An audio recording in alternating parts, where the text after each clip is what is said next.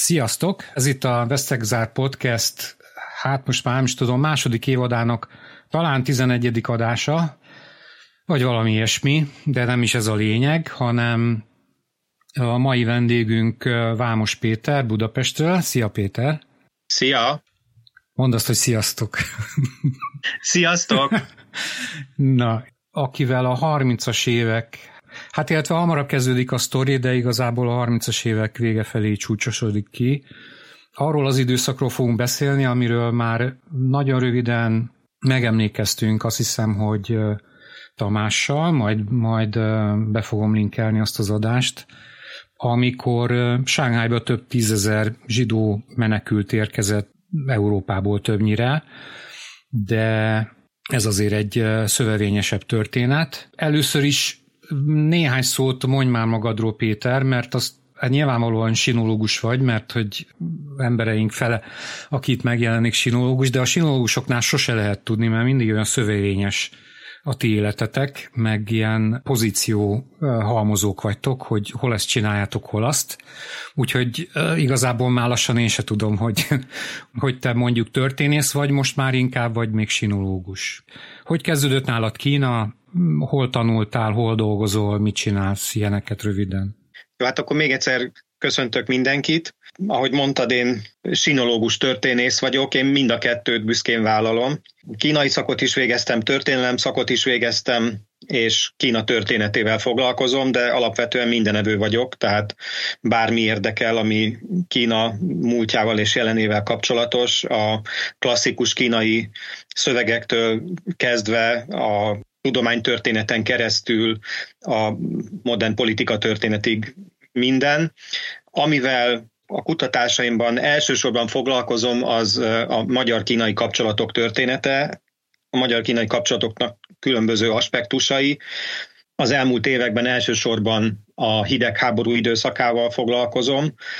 Írtam is egy könyvet, meg összeállítottam egy dokumentum kötetet a magyar-kínai kapcsolatok 1949 és 1989 közötti időszakáról, de valószínűleg azért hívtál meg ide ebbe a, a podcastba, mert hogy foglalkoztam a sankhái, meg általában a kínai zsidó közösséggel is, de több könyvet is megjelentettem a jezsuiták kínai missziójáról, úgyhogy elég szerteágazó az, amivel foglalkozom. Most két munkahelyem van, az egyik a Történettudományi Intézet, az egykori Akadémiai Történettudományi Intézet, amit néhány éve elcsatoltak az akadémiától, és most Bölcsészettudományi Kutatóközpontként működünk, és ennek a része a Történettudományi Intézet. A másik munkahelyen pedig a Károli Egyetem, ahol pedig 2020 óta van kínai tanszék, és én ott tanítok mindenféle Kína történetével kapcsolatos tárgyat. Ez a, ez a jelen, és hogy hogy kezdődött a történet, hát én még 1987-ben kezdtem el kínaiul tanulni az eltén, aztán 89-90-ben voltam Kínában, egy évet ösztöndíjjal, aztán utána többször visszatértem, Tajvanon is voltam, bő egy évet több szakaszban, ahol már a doktori diszertációmat, vagy hát a kandidátusi diszertációm témáját kutattam, a magyar jezsuiták kínai missziójáról gyűjtöttem anyagokat. Tehát akkor, akkor ez volt a diszertáció, a jezsuiták? Igen, tehát volt egy kandidátusi uh-huh. diszertációm, a jezsuiták missziója, és akkor ez a magyar-kínai kapcsolattörténet, ez pedig az akadémiai nagydoktori diszertációm volt, vagy hát a nagy doktori mű, amire megkaptam ezt a MTA doktora címet, most nem olyan régen egyébként. Na, gratulálok. Úgyhogy, köszi. Úgyhogy most már, most már elég régóta hát foglalkozom Kínával Na, és, és a, a... Hogy, de hogy, hogy, hogy kezdődött, hogy egyszer csak úgy ébredtél mondjuk 16 évesen, vagy a, tehát ugye a pályaválasztás környékén, hogy te Kínával akarsz foglalkozni, vagy kínaiul tanulni. Hát azért ez ugye a 80-as évek vége fele volt, gondolom, 80-as évek közepe mondjuk, Igen. amikor középiskolás lehettél, akkor azért nem volt divat kínászni, nem? Igen, Hát a történet ez Koreával kezdődött nálam, ugyanis az édesanyám, az édesanyám idegenvezető volt, és a 80-as évek elején egy turista csoportot vitt Észak-Koreába. És amikor onnan hazajött, akkor teljesen lelkes volt, és egy csomó minden érdekeset mesélt erről a teljesen különleges országról, és én egy kicsit utána néztem, és kiderült, hogy a koreai az egy betűírás, és viszonylag könnyen megtanulható. Éppen akkor tájt volt ak- akkor született meg a döntés arról, hogy 1988-ban Szőúban lesz az olimpia. Tehát ez, ez szerintem ez 81-ben lehetett, mert általában így 7 évvel korábban uh-huh. dönti el a Nemzetközi Olimpiai Bizottság, és akkor én elhatároztam, hogy én akarok lenni a magyar olimpiai csapatnak a tolmácsa. Tehát, hogyha ez egy olyan nyelv, amit könnyen meg lehet tanulni, akkor én, én meg akarom addigra tanulni, és elkezdtem keresni koreai tanárt. Hát ez nem volt olyan egyszerű, mert összesen kettő darab ember volt akkor, aki Koreában járt, és hajlandó volt tanítással is foglalkozni. Az egyik Orzsvát Gábor, akitől az elején tanultam, ő még kézzel írta nekem a tankönyvet, tehát annyira nem volt semmilyen anyag, hogy óráról órára az ő jegyzeteit tanultam. Hmm. Aztán utána valamikor a 80-as évek közepén a Körösi Csoma Társaság koreai nyelvtanfolyamára iratkoztam be, ahol pedig Mártonfi Ferenc volt a tanárom. Mind Osváth Gábor, mind Mártonfi Ferenc még a 60-as évek végén, a 70-es évek elején jártak ösztöndíjjal Kínába. Aha. És nem Kínában, Koreában. De Észak-Koreában. És hát természetesen, hát a, a, de Dél-Koreával csak a 80-as évek végén vettük föl a diplomáciai kapcsolatot, a, abban az időben nem lehetett, be se lehetett menni Dél-Koreába a magyaroknak szerintem. Hmm. Tehát ennek a részleteit nem ismerem, de hogy diplomáciai kapcsolat nem volt, és turista csoportok oda nem mehettek, az biztos. Na és Mártonfi Ferenc ott a kínai tanszéknek volt a tanára, és ő azt mondta nekem, hogy ha jól meg akarok tanulni koreaiul, akkor a kínait is el kell kezdeni, mert hogy egy csomó kínai szó van a koreai nyelvben és akkor hát elkezdtem érdeklődni a kínai iránt is, fölvételiztem a kínai szakra, aztán ott ragadtam. A koreai az háttérbe szorult, most tettem tétova kísérleteket, hogy most a Károli Egyetemen megalakult a koreai tanszék is, hogy esetleg felfrissítem a koreai nyelvtudásomat, de az elfoglaltságaim miatt most ebben a fél évben nem sikerült, Aha. de nem tettem le róla, a következő fél évben szerintem újra nekivágok, és megpróbálom egy kicsit leporolni a koreai tudásomat is. Úgyhogy e, így, így kezdődött. Aha, de várj, várj egy picit, de, de, de hogy, hogy mi miatt vette át a koreai helyét az kínai nálad? Tehát érdekesebbnek találtad mondjuk a kultúrát, vagy nem, a nyelvet, nem, én vagy mit? Ahogy, nem, ahogy mondtam, én azért akartam kínai tanulni, hogy jobban tudjak majd koreaiul, mert a koreai nyelvben egy csomó az kínai okay. szó van. Jó, de hát, de hát akkor egyszer csak elhagytad de egyszer csak azt mondtad, hogy Hát sajnos igen. Ha. Nem, hát az volt, hogy én orosz szakos is voltam, és az orosz szakosok abban az időben a, az első év, második fél évét azt a Szovjetunióban töltötték ah. részképzésen, tehát akkor ott voltam. Aha. Aztán utána kimentem egy egész évre Kínába, és akkor így a koreai az háttérbe szorult. Utána meg már nem volt rá kapacitásom, hogy a koreaival foglalkozzam. Aha. Tehát a koreai szótárak, meg a tankönyvek azok itt vannak a polcomon, de, de egyszerűen nem jutottam hozzá, hogy, hogy foglalkozzam a, a nyelvvel.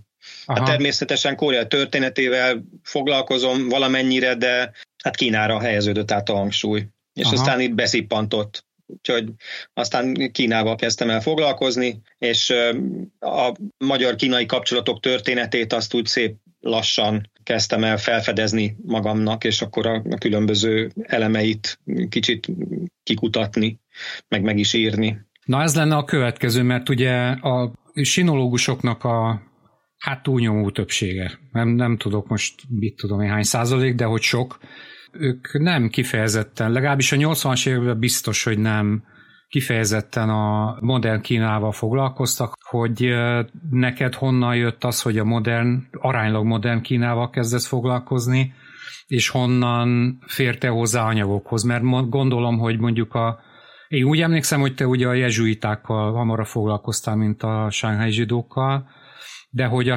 arról, megy, arról megy egy külön adást csinálunk, úgyhogy most ne, ne lőjük le a poént, de hogy gondolom, hogy nem volt egyszerű anyagokhoz jutni. A Magyarországon biztos, hogy nem, vagy gondolom, hogy jó, jezsuitákról biztos, hogy jutottál, de Kínában aztán végképp nem volt egyszerű. Honnan jött ez az érdeklődés számodra, ami elüt a, egy átlag sinológustól, és hogyan sikerült tovább menni? Először is nagyon jól mondott, hogy azért kezdtek el foglalkozni régi dolgokkal a sinológusok, mert hogy nagyon korlátozott volt a hozzáférhetőség a modern anyagokkal kapcsolatban. Tehát ez egy merőben praktikus okra vezethető vissza, és az pedig, hogy én a jezsuitákkal tudtam foglalkozni, annak volt köszönhető, hogy kaptam egy ösztöndíjat még 93-ban Tajvanra, és én tudtam arról, hogy a Kínában élő jezsuiták készítettek egy magyar-kínai, meg kínai-magyar szótárat, amit soha nem adtak ki. Ez az akadémián pihent, és azóta sem jelent meg, azóta már van szótár, amit már modern eszközökkel, meg modern módszerekkel készítettek, és teljesen jó használható, de akkor még nem volt. És én ennek akartam először utána menni, és amikor kimentem Tajvanra, akkor összesen egy misszionáriusról tudtam, Zsoldos Imréről. Ezt a történetet tényleg nem akarom részletesen elmesélni, uh-huh. hogyha erről külön igen, fogunk igen, igen. beszélni, de a, a lényeg az, hogy ott megismerkedtem majdnem egy tucatnyi magyar jezsuitával, akik Kínában éltek 49-ig, az 50-es évek elejéig, aztán utána átmentek Tajvanra, és ott is létrehoztak egy missziót, és akkor őket meginterjúvoltam, és bejutottam az ottani jezsuita levéltárba is. Hmm. És akkor ott kezdtem el az anyagokat gyűjteni, aztán mikor hazajöttem, akkor a rendszerváltás után már hazatérhettek a jezsuiták, tehát az, most itt zárójelben jegyzem meg, hogy 1950-ben a szerzetes rendek működését betiltották Magyarországon, uh-huh. és akkor a jezsuiták is elhagyták az országot, vagy, vagy alámerültek, ugye, hogy Igen. szoktuk mondani, tehát, hogy nem jezsuitaként élték az életüket, és 90 után, ahogy hazaértek, ugye a levéltáruk is előkerült, meg a könyvtáruk is előkerült, és én is hozzájárultam a levéltár rekonstrukciójához annyiban, hogy kimentem Rómába, a jezsuita központi levéltárba, és onnan összegyűjtöttem nyilván az ottani levéltáros segítségével, aki egyébként egy magyar jezsuita volt, a magyar provinciára és a kínai misszióra vonatkozó anyagokat, és aztán ezeket dolgoztam föl. Uh-huh. Ezt ne lőjük le, ezt ne lőjük Nem, le a, a jezsuitás dolgot, értem, értem. És akkor én arra emlékszem, szerintem akkor találkoztunk először, amikor szintén egy ilyen pár hetes vagy pár hónapos úton voltál Sánghájban, és akkor kezdtél el talán az biztos, hogy akkor a könyvtárba mentél, tehát hogy egész nap a könyv, mhm. könyvtárban ültél, akkor kezdted el kutatni a sánghái zsidókat, illetve a sánghái magyar Magyarországról menekült zsidókat. Akkor azt már gondolom, hogy egyszerű volt kutatni, legalábbis Magyarországon biztos, meg én úgy emlékszem, hogy akkor már Shanghai az aránylag, tehát ahhoz képest, hogy, hogy mennyire diszkréten bánik a történelmével, arra akkor már kezdett büszke lenni Shanghai, hogy mendediket nyújtott az európai zsidóknak. Ezt neked sikerült, tehát a sánghái zsidókkal kapcsolatos anyagokat sikerült csak Sánghájban összegyűjteni, vagy kellett még másfelé is menned?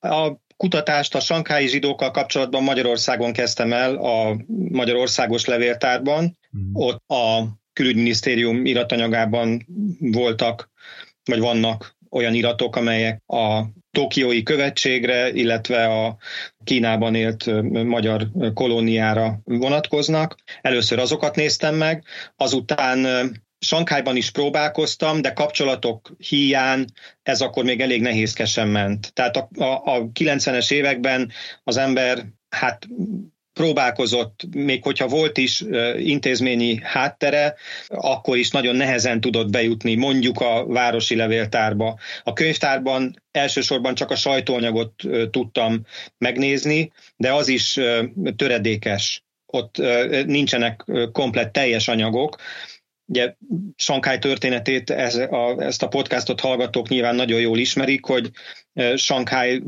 bizonyos területei külföldi ellenőrzés alatt álltak, és ott az adminisztráció nyelve az nem a kínai volt, hanem az angol meg a francia. Uh-huh. Én gyűjtöttem anyagokat, ezt elmes, hadd meséljem el ezt a, ezt a történetet. Ja. Gyűjtöttem anyagokat a magyarokra vonatkozóan, nem csak Sankhájban, hanem más városokban is próbálkoztam, például Pekingben, ahol a, az akadémia vendégeként tehát a Kínai Társadalomtudományi Akadémia vendégeként az akadémia ajánló levelével mentem el a levéltárba, ez még valamikor a 90-es években volt, uh-huh. és szerintem én lehettem a nem is tudom, abban az évben az első, de legalábbis nagyon kevés külföldi járhatott ott, és kérhetett anyagokat a külföldi jelenlétre vonatkozóan, és találtak is nekem mindenféle dokumentumot, de idegen nyelveken. És akkor azt mondták a kínai levéltárosok, akik láthatóan nem voltak birtokában ezeknek a nyelveknek, hogy rendben van, de csak úgy készíthetek jegyzeteket ezekről a dokumentumokról, hogyha ezeket lefordítom kínaira. és akkor és a, és a kínai, kínai jegyzeteimet meg odadom nekik. Aha. És akkor hát sikerült lebeszélni őket erről, és akkor kaptam mindenféle angol meg francia iratokat, valamicskét találtam is, ugye ilyen nemzetközi settlementhez hasonló külföldi ellenőrzés alatt álló terület Pekingben nem volt, ott csak volt egy, egy követségi negyed, uh-huh. ahol a különböző konzulátusok, követségek voltak viszonylag közel a császári palotához, ahol egyébként a, az osztrák-magyar monarchiának is a követségi épülete volt, ami aztán később a népköztársaság megalakulása után a magyar népköztársaság nagykövetsége volt a 60-as évek végéig, és amikor létrehozták Pekingben, ugye a külvárosban, akkor még külvárosnak számított ott a szállítunk környéke a, az új követségi épületeket, akkor oda költöztették ki a magyar nagykövetséget, és a volt követségi épületbe pedig a kínai külügyi intézet költözött, és ma is az működik ott. Igen, az egy nagyon szomorú sztori, hogy az mennyire szép volt az. A... Igen, na szóval hogy visszatérve erre az anyaggyűjtésre, meg a kutatásra, mm. tehát intézményi háttérrel sem volt könnyű még a 90-es években anyagot gyűjteni Sankhájban, úgyhogy nekem az első nagy lökést az adta, hogy a 2000-es évek elején, egészen pontosan 2001-ben Washingtonban, a Holocaust Múzeumban csináltak egy időszaki kiállítást a Kelet-Európából Sankhájba, meg, meg Kelet-Ázsiába menekült zsidók történetéről. Uh-huh. És akkor ott volt egy, vagy hát most is van egy holokauszt kutató központ, aminek voltak ösztöndíjai, meg most is vannak ösztöndíjai, és én megpályáztam egy ilyen ösztöndíjat, éppen a kelet- és közép-európai zsidó menekültek sankhái történetével kapcsolatban, úgyhogy ott egyrészt én is segíthettem a kiállítás készítőinek anyagok gyűjtésével, másrészt pedig hozzáférhettem ahhoz a rengeteg anyaghoz, amit ők ott a kiállítás előkészítése során összegyűjtöttek. Uh-huh. Úgyhogy így már a Holokauszt Múzeum nevében tudtam elmenni a Sankhái Városi Levéltárba, és kapcsolatot létesíteni a Holokauszt Múzeum és a Sankhái Levéltár között, és megállapodni, vagy hát legalábbis segíteni, mondjuk ha mással nem, akkor tolmácsolással a kapcsolatfelvételt, meg, az, meg a dokumentumok cseréjét a két intézmény között. Ugye azt is tudni lehet egyébként, hogy a Sankhái Városi Rendőrségnek az iratanyaga az az amerikai nemzeti levéltárban van, mert hogy a nemzetközi settlementnek az anyagai azok egyben maradtak, és azokat elvitték magukkal a külföldiek, amikor, amikor elhagyták Kínát. Úgyhogy Washingtonban a ottani levéltárban tudtam kutatni ezeket az anyagokat is. Egyébként, bo- bocs, egyébként a rendőrségi, tehát a a rendőrségi jegyzőkönyvek, az, az International Settlementnek az rendőrségi jegyzőkönyvek, azok fönn vannak online is. Ott Így kerestem, van, igen. a múltkor ott találtam meg a Szirma Istelláról uh, írt egyik jelentést, uh-huh. meg egyébként állati érdekes. Majd azt is be fogom linkelni, mert hogyha valaki nagyon ráér meg unatkozik, akkor egy kicsit olyan rejtőjenős némelyik. hát legalábbis a fele.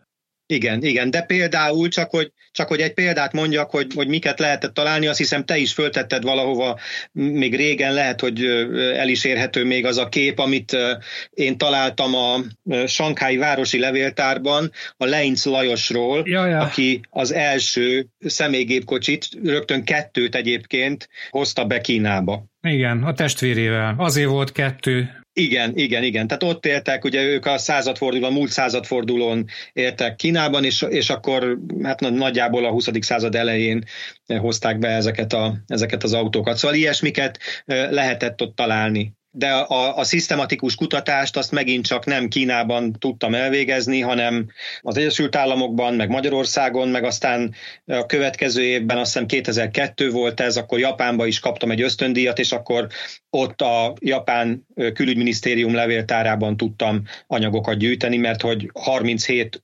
után Sankhái, meg hát az a terület, ahol a zsidók is éltek, az japán ellenőrzés alatt állt. Uh-huh. Azért ez érdekes, hogy honnan kell összekukázni ezeket a dolgokat. Na, de visszatérve, vagy, vagy legalábbis előről kezdve a dolgot, azt ugye tudjuk, hogy hát valamennyi, é, amit én tudok, bocsánat, hogy Kínában leges legelőször, amit tudunk, legalábbis mi, mi, mi, mi turisták, már én turista, hogy Kaifengben volt egy zsidó közösség még mennyi, 400 éve, 500 éve? Mikor, mikor érkeztek hát, oda? Meg, talán meg még régebben is, mert hogy, mert hogy ők állítólag a Sung korban, ami kb. ezer évvel ezelőtt volt, akkor mentek oda a Sejem úton tulajdonképpen. Á, egy, egy komplet zsidó közösség ezer éve? Ah. Igen, ah, igen, okay. igen.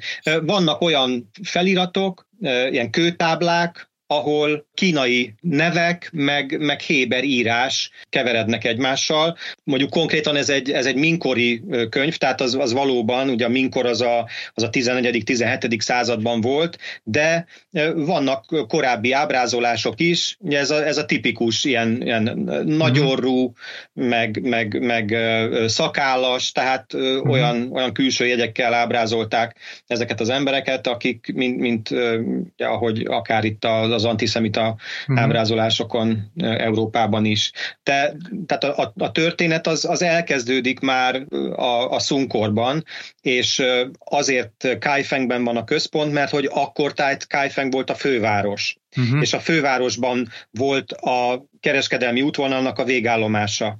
Mint ahogy most nagyjából a Sejem út végállomásaként a mai Sziánt, ugye a korábbi Csangánt, meg Lojángot tartjuk számon, ott Sziánban van is egy nagy emlékmű, a Sejem út végállomása kapcsán, vagy hát azt arról megemlékezve, ott Kaifengben is van egy, vagy legalábbis számon tartottak egy, egy zsinagógát, meg van egy utca, a zsinagóga utcája, ahol a, a zsidók éltek, mert ugye a zsidók ott kell, hogy lakjanak közel, viszonylag közel a zsinagógához, meg legalábbis egymáshoz közel egy közösségben, hogy szombaton ne kelljen járműre szállniuk, és úgy tudjanak elmenni közösen imádkozni, tanulmányozni a tórát. Úgyhogy erről egyébként erről a Kaifengi közösségről a misszionáriusok, tehát a keresztény misszionáriusok adtak hírt először. Hmm. és az ő munkásságuk révén került be ez valamennyire az európai köztudatba. De ez a közösség, ez, ez eltűnt, és uh-huh lehet, hogy ilyen családi legendáriumokban megmaradt, de valós nyoma ennek nem volt egészen a legutóbbi időszakig, a, az elmúlt néhány évtizedben ismerték fel kínai családok a, az ő zsidó identitásukat, és most már vannak olyanok is, akik Kínából aliáztak, ugye az alia ez azt jelenti, hogy honosítást kértek Izraelben. Tehát, hogy zsidóként mondjuk így, hogy hazaköltöztek Izraelbe. Ez, ez hogy a francba bizonyították? Már, már ilyenre is. Mert ott valami nagy hát szülő, ezt vagy... ne kérdez. Ezt ne kérdezz, hát biztos, biztos vannak valamilyen dokumentumaik, de valószínűleg itt a kuriózum jelleg ez, ez fontosabb volt Aha. egyrészt, másrészt pedig az, az, hogy ott voltak ezek a zsidó helyek, tehát zsinagóga, meg, meg egy utca, aminek ugye a, most van egy ilyen kis táblácska, héberül, meg angolul van ráírva, hogy Teaching the Torah Lane, tehát hogy a, a Tóra tanításának az utcája. Uh-huh. És és akkor ide most szerveznek turista csoportokat. És akkor ez, hát ugye mostanában nyilván nem, de mit tudom én, néhány évvel ezelőttig viszonylag intenzív volt a, a turizmus, és ez egy jó bevételi forrás volt a helyieknek, úgyhogy ezt így promotálták meglehetősen erősen. Uh-huh. Úgyhogy az elmúlt évtizedekben, mondjuk az elmúlt két évtizedben körülbelül ez viszonylag ismert volt zsidó körökben.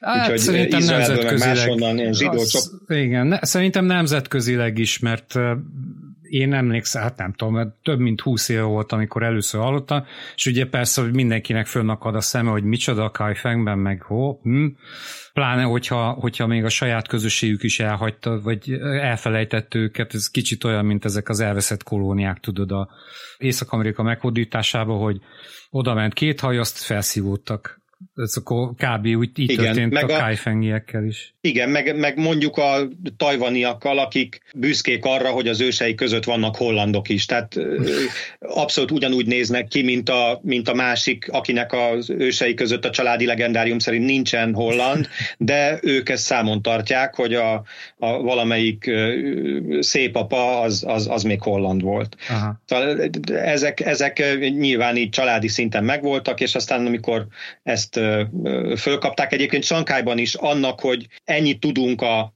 második világháború idején Sankhájban élt zsidó közösségről részben politikai okai vannak, mert ez egy, az imázsépítés szempontjából ez egy nagyon hasznos és, és jól kiaknázható téma volt, de erre majd visszatérhetünk Igen, még. igen, igen.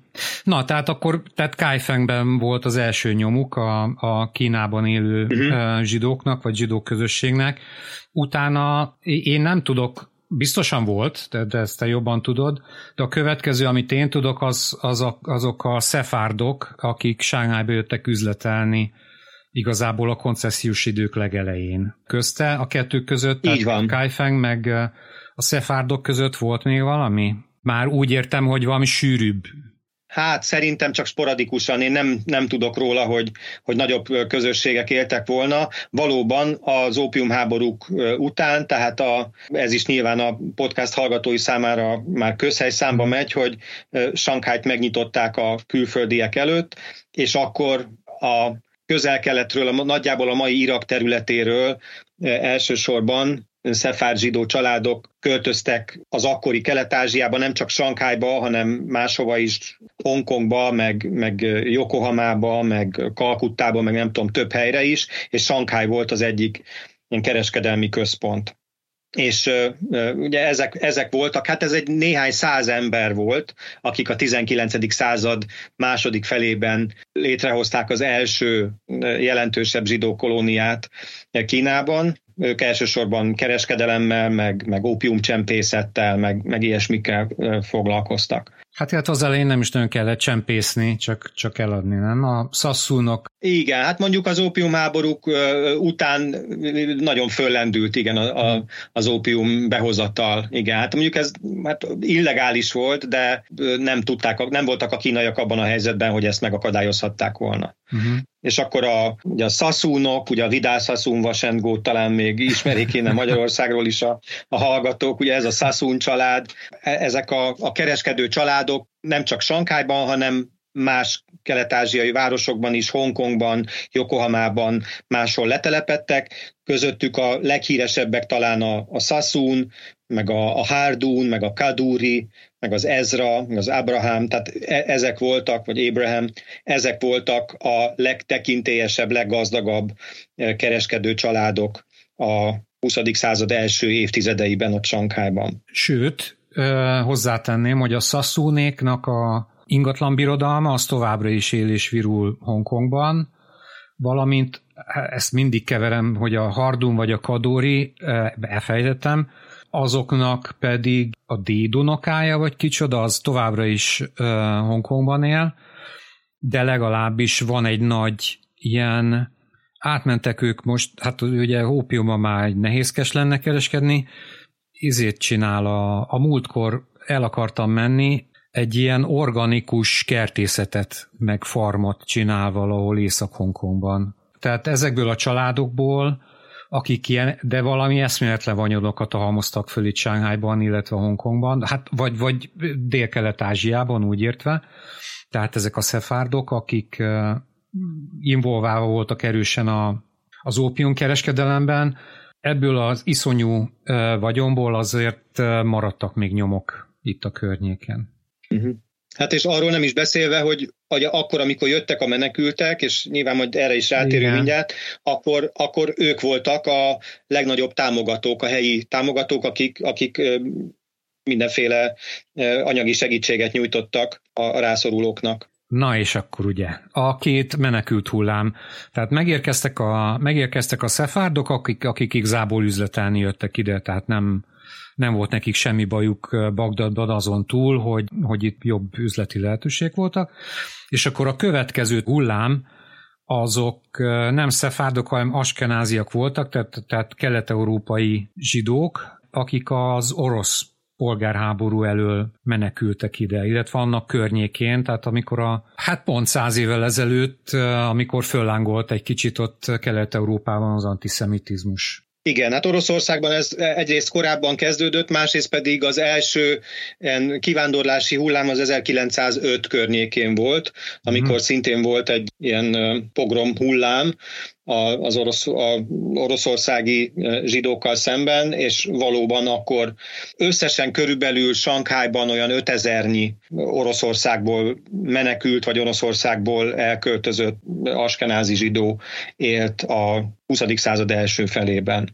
Tehát ez, ez már egy jóval népesebb közösség volt, mint a bagdadi szefárd zsidók, körülbelül 700 fős csoportja. Na, viszont ezzel kapcsolatban nekem, engem mindig érdekelt, jó, mondjuk annyira nem néztem utána, hogy két dolog érdekelt, hogy e, egyrészt miért, miért Kína felé jöttek, hát azért ez rohadt messze van a, attól a, ugye a Pale of Settlement volt, volt ahol a, a kelet-európai, az oroszországi zsidóknak a nagy része élt. Tehát az Oroszországnak az extrém nyugati része, tehát hogy miért Kínába jöttek egy részről, más részről meg miért jöttek le Shanghaiig, hiszen akkor, na jó, Harbin az mióta volt orosz? Mert ugye ott északon, a, amikor az oroszok megépítették a Bajkálamúr vasútvonalat, akkor 1905 körül akkor lehet, hogy még nem volt meg, de utána, tehát mondjuk akik a polgárháború elől menekültek, azok maradhattak volna ott Harbinban, ami egy full fehér orosz város volt. Igen, igen. Tehát egyrészt ugye nem olyan nagyon nagy ez, a, ez az 5000-es szám, tehát itt nem, nem kell azt gondolni, hogy nagy tömegek indultak el Kína felé, de annak egyébként, hogy, hogy Harbinban volt egy viszonylag nagyobb orosz közösség, mert hogy Harbin az egy orosz alapítású város, Igen. és egyébként, ha jól emlékszem, akkor 1898-ban alapították, tehát uh-huh. az 1905-ös időszakban akkor, akkor ott már, már létezett egy, egy település, és ugye Harbinban ott ma is ott áll egy, egy ilyen hagymakupolás templom a város főterén, meg ott vannak az orosz boltok, tehát az, az, az ma is valamennyit az orosz identitásából megtartott.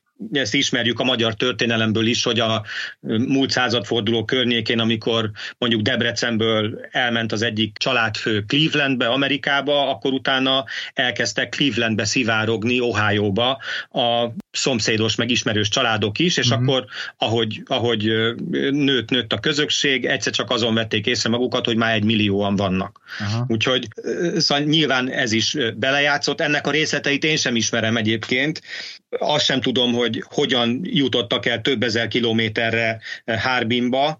Az kétségtelen, hogy Kelet-Európában nem volt nagyon nagy a fogadókészség, és, és nem volt olyan a közhangulat, hogy ott szívesen fogadtak volna Kelet-Európából érkező uh-huh. zsidókat viszonylag nagy számban. Úgyhogy az, hogy elindultak kelet felé, és, és Harbinban telepettek le, ahol egyébként szintén van zsinagóga, és ma is van ott egy zsidó temető is, sőt, most nem mondom meg hirtelen a nevét, de az, egy, az Ehud Olmert azt hiszem, de, de lehet, hogy most hülyeséget mondtam, az egyik izraeli miniszterelnök is egyszer ellátogatott oda, hogy a, a rokonainak a, a sírjára letegyen egy követ. Ha tehát vannak ilyen kapcsolatok is.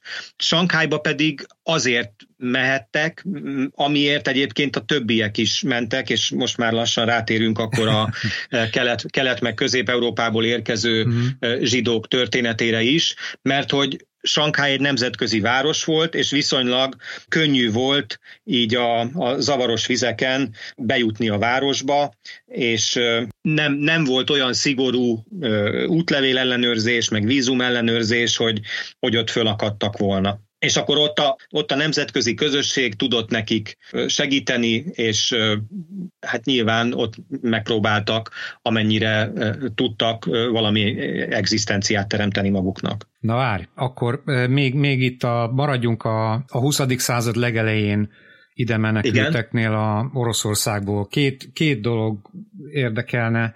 Ugye mondtad hogy, mondtad, hogy segítettek rajtuk, de én úgy gondolom, hogy te már a későbbiekre gondolsz, tehát akik a 30-as években menekültek ide, vagy már akkor is voltak Sánghájban olyan szervezetek, mondjuk a régen itt élő szefárdok, akkor segítettek volna az askenáziaknak, vagy, vagy ez hogy ment, az egyik. A másik pedig, ami nekem egy kicsit szürreális egyébként, vagy mindig is az, annak tűnt, hogy mondjuk a Harbint vesszük. Ugye a 1919-20-ban, vagy 21-22-ben, attól függ, hogy mikor veszük a polgárháború végét, oda, oda átözönlöttek a fehér, a fehérek. Tehát a, a nem bolsevik hadsereg gyakorlatilag a távol-keleti, távol-keleti társág, aki, aki itt ragadt, ugye itt, itt volt vége igazából a polgárháborúnak, az mind átözönlött Harbinba, illetve Észak-Kínába. Na most azok aztán végképp nem szerették a kelet-európai, illetve a nyugat-oroszországi zsidókat, hogy azok hogy fértek meg egymással Harbinban. Meg egyébként ez Ságályra is vonatkozik, mert itt is tele voltunk nem volt, tele, tele volt a város fehér orosz menekültekkel egészen a 20-as évek végétől a 30-as évek közepéig, amikor, amikor a következő hullám érkezett. Igen, igen, tehát voltak rivális csoportok, uh-huh. tehát egyrészt, hogy az első kérdésedre válaszoljak, a zsidó kultúrában ez a, a jó tétemény, van ez a szó, ez a micve, igen. tehát hogy, hogy, seg, hogy segítsük a, az arra rászorulókat, ez benne van, és hogyha nem is volt ez intézményes keretek között szervezett segítség, de ezek a jótevők, ezek mindig segítették a rászorulókat, úgyhogy a, a zsidó közösség tagjaira az elesettek azok mindig számíthattak. Úgyhogy intézményes ilyen, ilyen segítő szolgálatok valószínűleg valóban nem voltak. Ezt egyébként Sankhájban a 20-as években magyarok kezdték el, de a, de a zsidó közösség, meg a tehetős, vagyonos tagjai a zsidó közösségnek segítettek akkor is a szükséget szenvedőknek, akik, amikor, amikor ennek nem voltak intézményes keretei. Ez az egyik. Igen. A másik, Bocs, Igen. bocs, hogy közbevág, csak még el nem felejtem, el fogom felejteni. Most, hogy mondod, hogy a Hardun, meg talán az Ezra család, azok, azok nagy köztiszteletben álltak itt még 49 után is, mert hogy ők folyamatosan adakoztak, meg kórházat nyitottak, meg ilyenek, és ha jól emlékszem, akkor talán a Hardunéknak, de le, lehet, hogy keverem már megint, mint hogyha az ő sírjukat megőrizték volna, még a, a kulturális valami idején is, amikor szétverték az összes külföldi temetőt. Szóval a lényeg az, hogy tehát ez volt az egyik része a, a kérdésednek, a másik része az pedig az, hogy hogyan tűrték meg ezek a fehér orosz csoportok a, a zsidók jelenlétét. Hát nyilván kerülték egyrészt a konfrontációt, másrészt pedig ez nem az a közeg volt, ahol föllángoltak volna ezek a, ezek a, a mindenféle ideológiai, meg, meg vallási, meg, meg fai alapú ellenségeskedések, meg gyűlölködések. Hogyha majd beszélünk egy kicsit a magyar közösségről, azért ott is voltak feszültségek, tehát ott is voltak olyanok, akik szimpatizáltak a, a németekkel, a nácikkal, meg, meg voltak olyanok, akik kifejezetten baloldaliak voltak, és a békés egymás mellett élés jegyében ők is ugyanabban a városban, ugyanazokon a helyeken egymással beszélve éltek. Uh-huh. Tehát nem, nem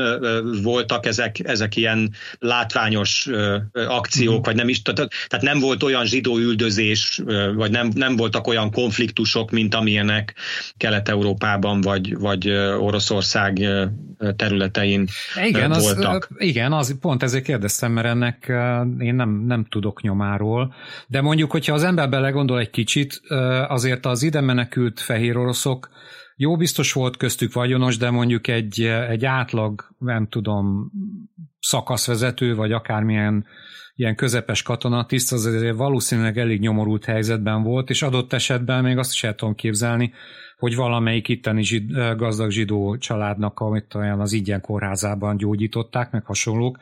Tehát adott esetben lehet, hogy egy kicsit változott is itt Sángályban a, az elképzelése arról, hogy hogyan kell ezeket a dolgokat intézni. Persze, persze, persze. Meg a, a másik az egyébként a, a nemzetközi kolóniának nem az elitjébe tartoztak ezek. Igen, Tehát, igen. Ahogy, ahogy, ahogy mondod, nem csak a, az orosz katonák, hanem a, az Oroszországból menekült zsidók is a, a szegényebb rétegek közé tartoztak, uh-huh. akik persze dolgoztak, és nyilván elsősorban a, a nemzetközi közösségben, tehát a nemzetközi kolóniában dolgoztak, tehát a külföldiek voltak általában a munkaadóik, de hát őket nem vetette föl a pénz. Ez így van. Na, és akkor eljutunk a tehát ugye itt vannak a szefárdok, azok továbbra is bizniszelnek, tehát én, Igen. ahogy én néztem, tehát ők egy kicsit tovább terjeszkedtek adott esetben Sánghájból, de, de a gyökerüket azt itt rendesen megvetették. Akkor utána az Oroszországból érkezettek, ők is maradtak tulajdonképpen, mert, mert nem volt hova menni pláne, pláne Shanghaiból nem is nagyon volt értelme elmenni, mert előbb-utóbb megtalálták a helyéket így vagy úgy, mert mondjuk épp a múltkor találtam egy fotót, azt majd föl is rakom, hogy ugye a taxilányok, akik a, a táncos csajok voltak, az szinte mind fehér orosz volt, akkor ez a fotó, amit találtam, ez ilyen lengén öltözött tánckar, akik a 20-as években menekülteknek a lányai lehetnek, mert ugye akkoriban a feleségek jöttek. Tehát azok, azok már ilyen 40, 40 fölöttiek lehettek, azok valószínűleg így néztek volna. Na, tehát, tehát, hogy megtalálták úgy nagyjából a helyüket, taxisofőrök voltak, ez az amaz, jobbra-balra, és akkor a 30-as évek közepetáján, még nem 33-ban, tehát nem, én legalábbis úgy tudom, hogy nem közvetlenül a fasiszta hatalomátvétel, vagy a náci hatalomátvétel után, de hogy pár évvel később, amikor megszagolták, hogy itt elég nagy baj lesz, akkor volt az, hogy gyakorlatilag Shanghai volt az egyetlen olyan nyitott város, ahova egy oltási igazolványa be lehetett jönni, tehát se útlevél, semmi nem kellett, se vízum, se semmi, és akkor a, az Európából menekülő zsidóknak egy jó része az ide vette az irányt. Ez nagyjából mikor kezdődött? Igen, ezt jól mondod, ez a 30-as évek közepe, második fele. A tömeges kivándorlás ez 38 után volt, de hadd térjek vissza egy kicsit a 30-as évek mhm. elejére, mm-hmm. ugye, és itt kapcsolódnék egy kicsit még Harbinhoz, mert hogy ugye létrejött 32-ben Manjukuo, és ez japán ellenőrzés alatt állt, Aha. és a jap- japánok megpróbáltak hasznot húzni a gazdag zsidók kapcsolataiból. Tehát ott kifejezetten az volt a politika, a, amíg a e, náci Németországban meg akartak szabadulni a zsidóktól, és ugye először nem megölni akarták őket, hanem arra kényszeríteni őket, hogy hagyják el a az ország területét, uh-huh. tehát a kivándorlást próbálták meg támogatni, aztán, hogy ez miért nem sikerült, azt mindjárt majd uh-huh. megbeszélhetjük. A japánok viszont eleinte szívesen fogadták, van is egy szavuk, valamelyik, most nem emlékszem, hogy melyik szerzőnek a könyvének a címe az, hogy a fugú plan, tehát a, fugú terv, ugye ez a fugú, ez a, ez a gömbhal, Aha. a japánoknál ez egy ilyen nagyon különleges étel, amiben van valami méregmirigy, uh-huh. és hogyha azt a méreg mirigyet kivágják, akkor ez egy nagyon különleges finom étel. És akkor azt úgy beszéltek a, a zsidókról, mint a fugukról, ezekről a halakról, tehát hogyha kivágják, a, vagy kihúzzák a méregfogukat, akkor hasznot lehet belőlük húzni. És akkor úgy néztek rájuk a japánok, ahol egyébként hagyományos vallási alapú antiszemitizmus, tehát a sintó Japánban nem volt. És a legtöbb zsidó szinte semmit se tudott a, a zsidóságról, mivel Japánban sosem éltek jelentős számban zsidók, tehát azt gondolták itt a Manchukuo területén, hogy majd a fehér faj képviselőiként a vagyonok, vagyonuknak és a kapcsolatrendszerüknek köszönhetően majd itt felvirágoztathatják Manzsukó gazdaságát is, tehát kifejezetten segítették a zsidó szakembereknek, meg üzletembereknek a letelepedését Manzsukóban. És akkor innen, innen tehát ugye van egy másik eleme is a, a történetnek, hogy Kelet-Európából nem csak a, a náci megszállás idején, hanem még a, az első világháború, meg, a, meg az orosz polgárháború időszakában, amikor fogságba, hadifogságba kerültek, többek között magyarok is, ők utána nem hazatértek Európába, hanem itt, itt maradtak Kelet-Ázsiában, és először Harbinban telepettek le, aztán voltak aki Tientsinben, ott is voltak különböző külföldiek által ellenőrzött területek, és voltak, akik leköltöztek Sankhájba is.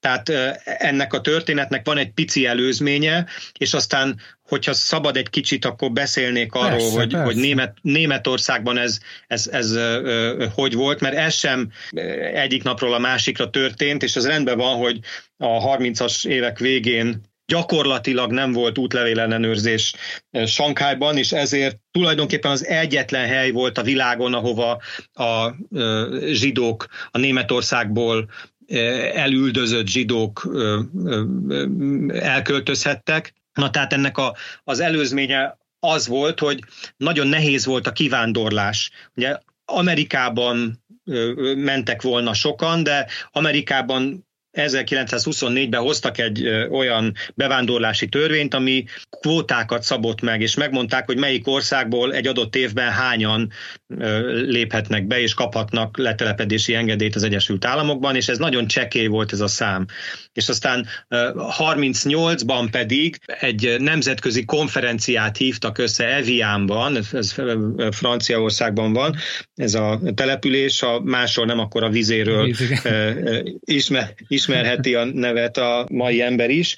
Na és ott pedig nagyjából az lett a konklúzió, hogy sehol nem akarták szívesen, tehát sehol nem akarták befogadni a, a zsidókat. Mm. És akkor egyszer csak jött a hír, mint ahogy a, beszéltünk az előbb róla a századfordulón Clevelandből itten megüzenték mm. az ottani magyarok, hogy ide lehet jönni, tehát hogy, hogy Sankhájban ott adottak a lehetőségek, és oda, oda el lehet menni. Egyrészt ott van a, a nemzetközi settlement, amelynek a vezetésében voltak, tehát van ez a Shanghai Municipal Council, ugye Igen. ez a városi tanács. Ennek uh-huh. voltak japán tagjai, voltak brit tagjai, voltak amerikai tagjai, és kínai tagjai és nem volt egyik állam sem, tehát sem Kína, sem pedig ezek a, az országok, amelynek a képviselői benne voltak ebben a tanácsban, abban a helyzetben, hogy ellenőrizték volna a belépést a, a városba, vagy, a, vagy a, legalábbis a nemzetközi settlement területére.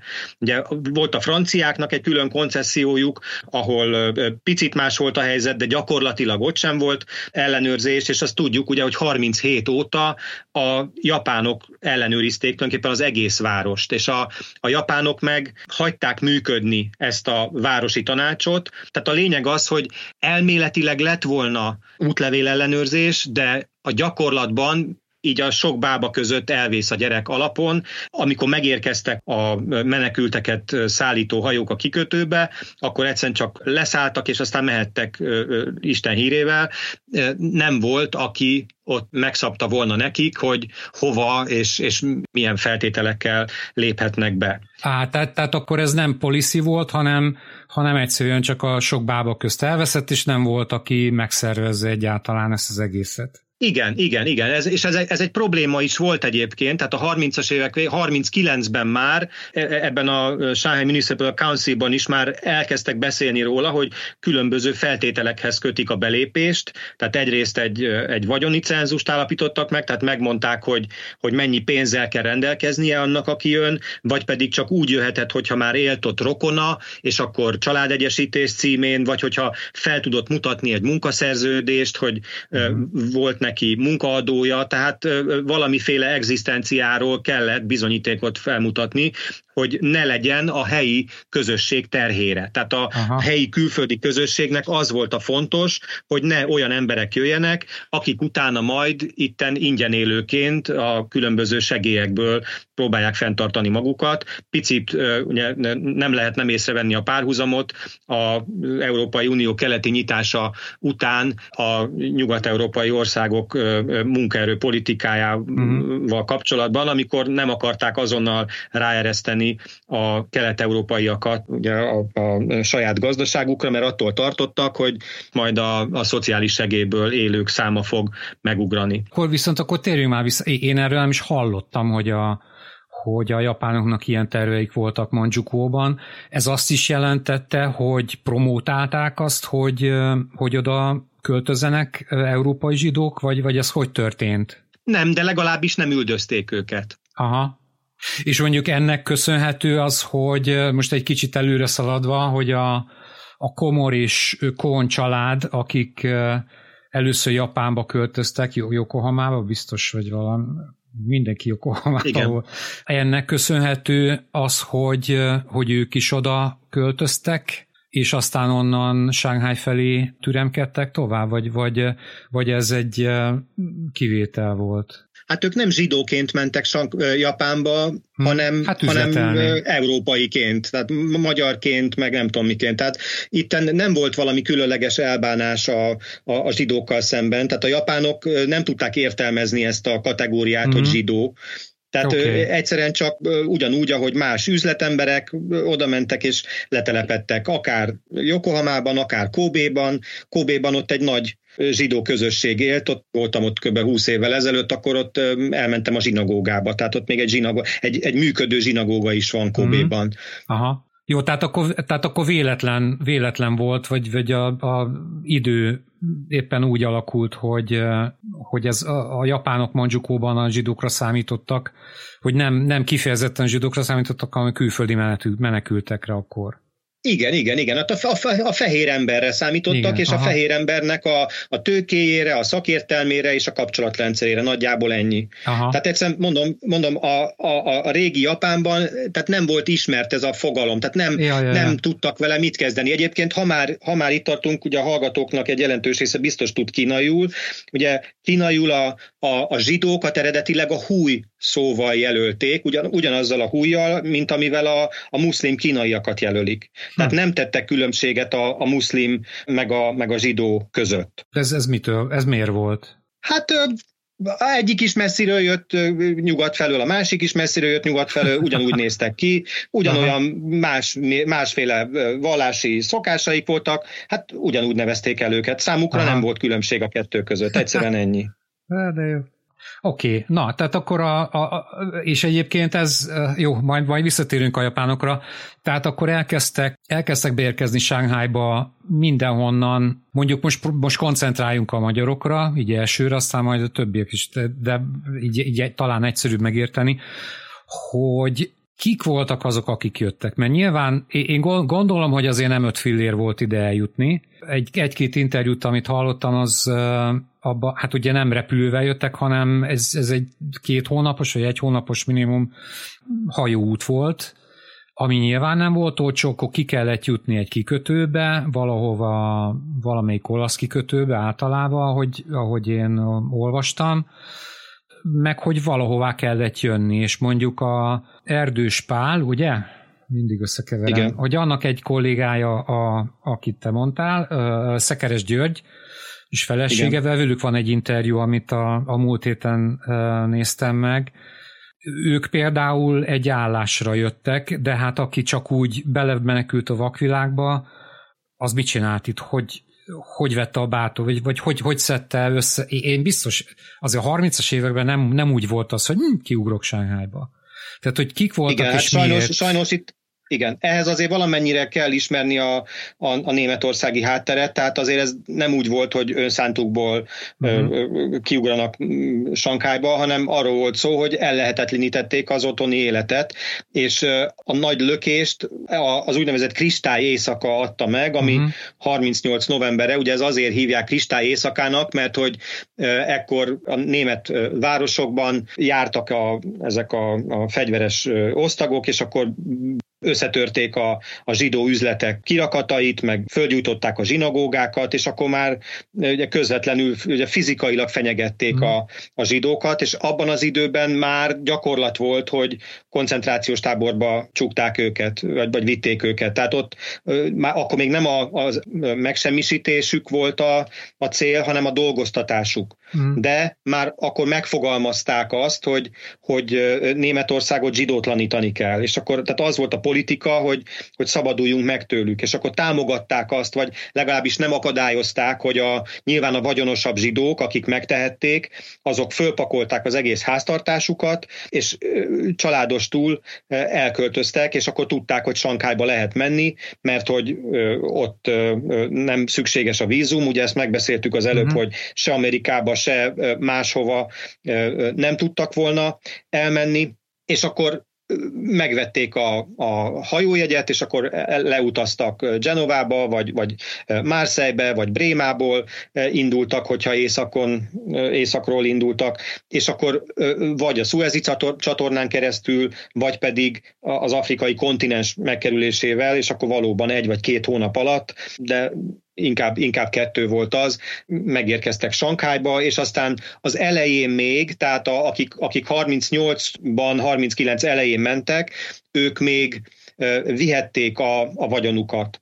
Aztán mm. később már nagyjából csak annyi cuccot vihettek magukkal, amennyi rajtuk volt, meg még azt is korlátozták, hogy mennyi pénzt vihetnek el, mert hogy Németországban súlyos pénzhiány volt, és nem akarták engedni, hogy a, a zsidók a vagyonukat kimentsék az országból, tehát ilyen egészen minimális, ilyen 10, 10 márkás összegre emlékszem most, lehet, hogy rosszul, de, de valami egészen minimális összeget vihettek csak magukkal, és azok már kifejezetten segítségre szorult voltak. Tehát a, a, az első csoportja ezeknek, csak hogy ugye mm. összefoglaljuk a dolgokat, az még a, a vagyonosabbak közül került ki. Mm. És a, ami pedig általában jellemző volt azokra, akik elmentek, az az, hogy a, a, a zsidó polgárságnak még nem is a középső, hanem inkább a felső rétegéből kerültek ki. Tehát sokan voltak köztük értelmiségiek, zenészek,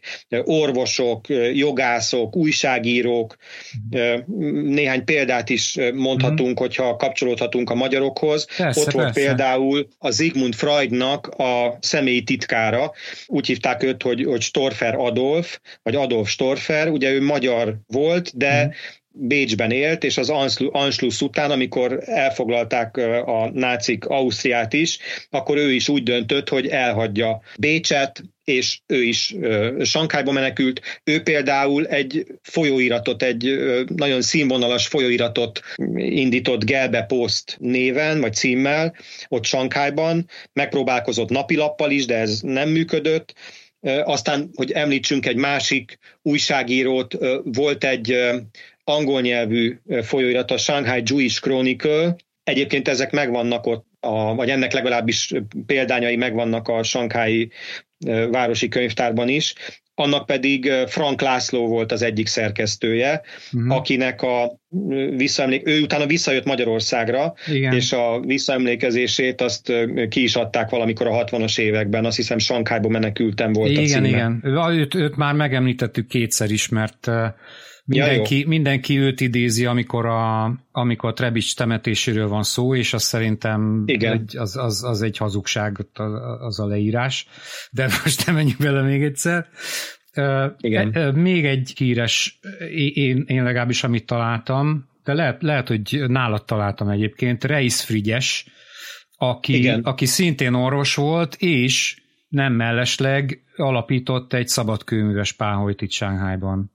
Itt az egyik... Már voltak, voltak többen is egyébként orvosok. Ja, Renner Sándor, aki utána Amerikába került, az ő felesége, ő például még próbálkozott magyar nyelvű rádióadással is. Na. A, a 30-as években. Tehát ott ö, ö, megszervezte a magyar közösséget, és, és még, még ö, magyar nyelvű rádió műsort is próbált csinálni. Tehát Aha. valóban az orvosok között is voltak, meg hát az építészekről nyilván mindenki tud, ugye nem csak a mhm. Hugyecről, hanem Mátrai Béla, meg a Bondakár, ugye most már, most már az ő nevük is úgy nagyjából bekerül a, a, a köztudatba, és most már úgy az épületeket is nagyjából hozzájuk tudjuk kötni. Igen, Tehát, róluk még nem beszéltünk, majd fogunk. A szekeres interjúban volt benne egyébként, hogy fejenként 6 fonttal hagyhatták el az országot. Tehát ez már akkor nem csak Németországra vonatkozott, hanem Magyarországra is. Ők, ha jól emlékszem, 39-ben jöttek el.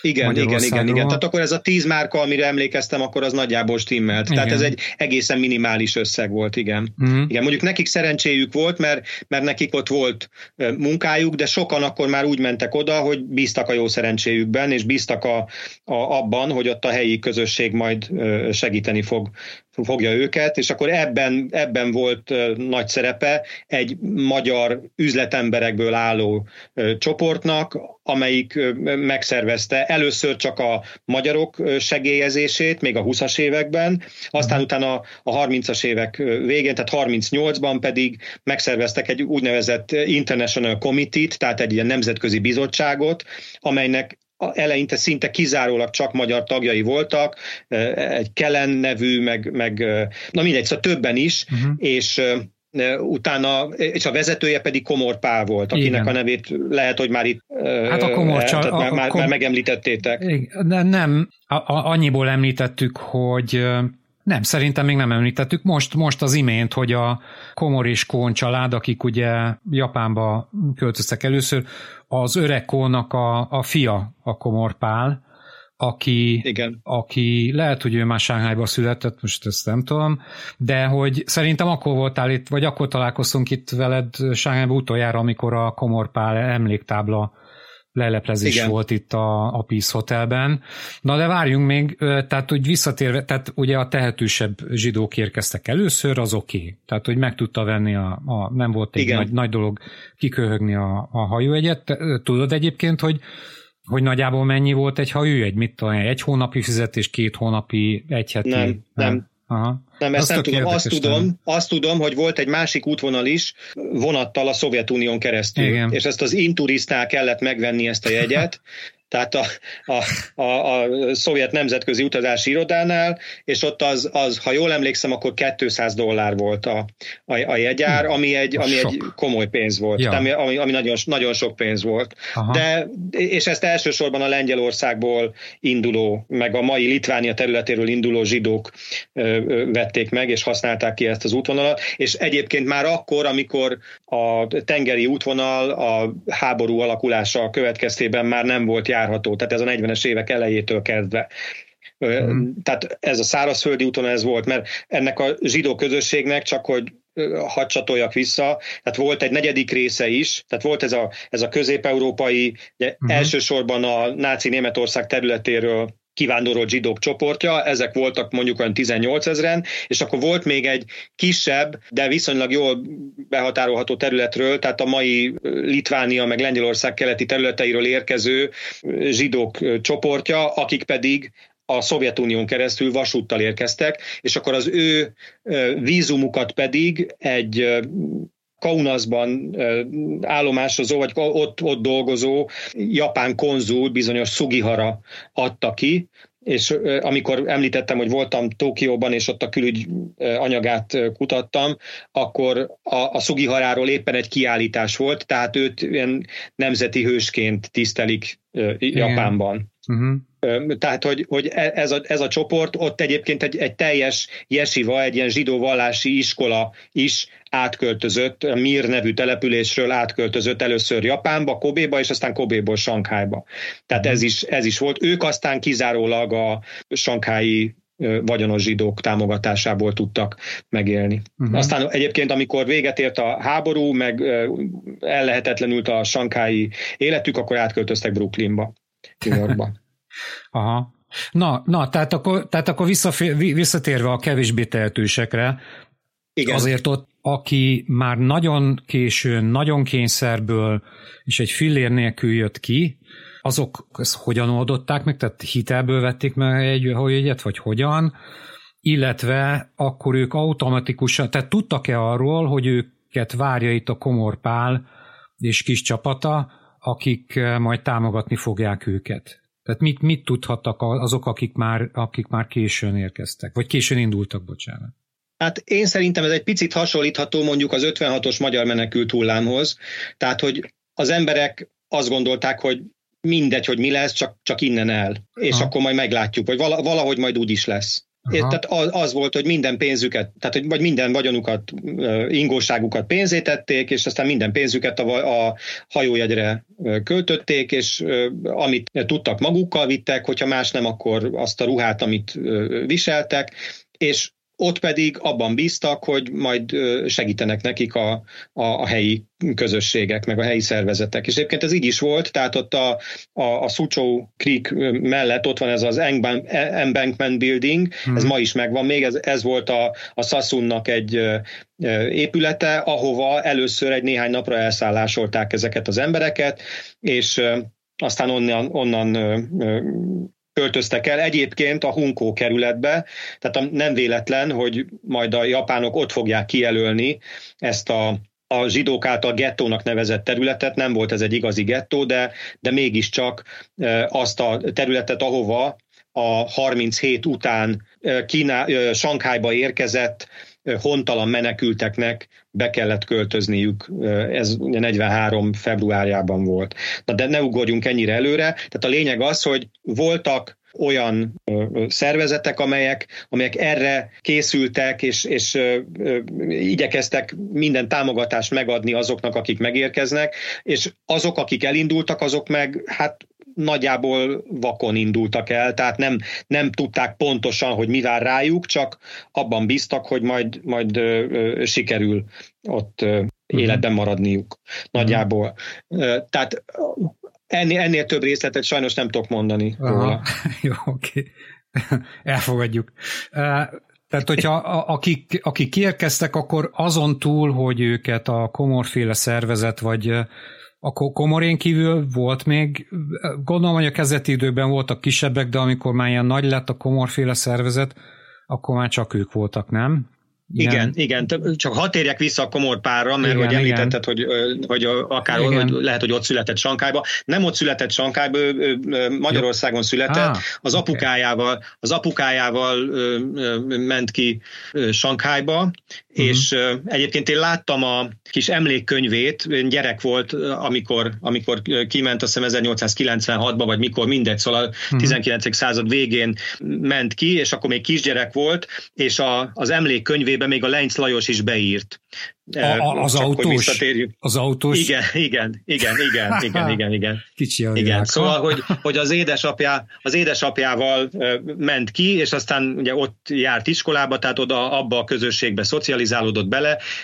Egyébként német iskolába járt, meg felvette a, a kereszténységet is a 20-as években, tehát ugye zsidó családról van szó, de az ő zsidó identitása az, az mondjuk így, hogy talán háttérbe szorult a, a magyarságával szemben, tehát ő egy büszke magyar volt, de természetesen nem tagadta meg a, a zsidó őseit hát, sem. Figyelj, én ahogy néztem, mert, mert nagy szerencsére fönn vannak a fönn az egész család gyakorlatilag a neten, az egész Igen. komor és, komor és kón család, mert ugye ott a apja vagy nagyapja házasodott a, a Kónéka, vagy valami ilyesmi volt, akik Yokohamában nyitották ezt a régiségboltot, és utána Igen. ez a hálózat, tehát gyakorlatilag régiségkereskedők voltak ők Sánghányban is, meg mindenhol, hogy, hogy az egész család baromi erősen tartotta, tartotta a magyar identitását, tehát még azok is, akik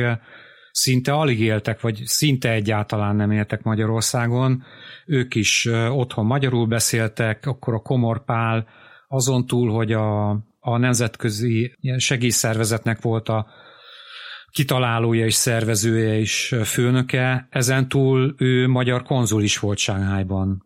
Tehát ő egy... Hát erre bizonyíték nincsen, tehát ezt, ezt azért nem mondjuk. De hát az ászló, az ászlós fotó, amikor a ház előtt ott van, Hát meg... büszke magyarként fölhúzta a magyar zászlót a, a, a háza előtt. Tehát ja, ennyi. Tehát ez... Nem, tehát az... arra, arra hivatalos dokumentum nincsen, tehát oh, ha, szállazzuk ezt szét egy kicsit, tehát okay, menjünk, okay. menjünk vissza egy kicsit, menjünk egy kicsit vissza a komor gyerekkorához, meg fiatalkorához. Mm-hmm. Hadd kapcsolódjak ahhoz, amit mondtál itt a különböző orosz közösségekkel, meg, meg a, az együttéléssel kapcsolatban.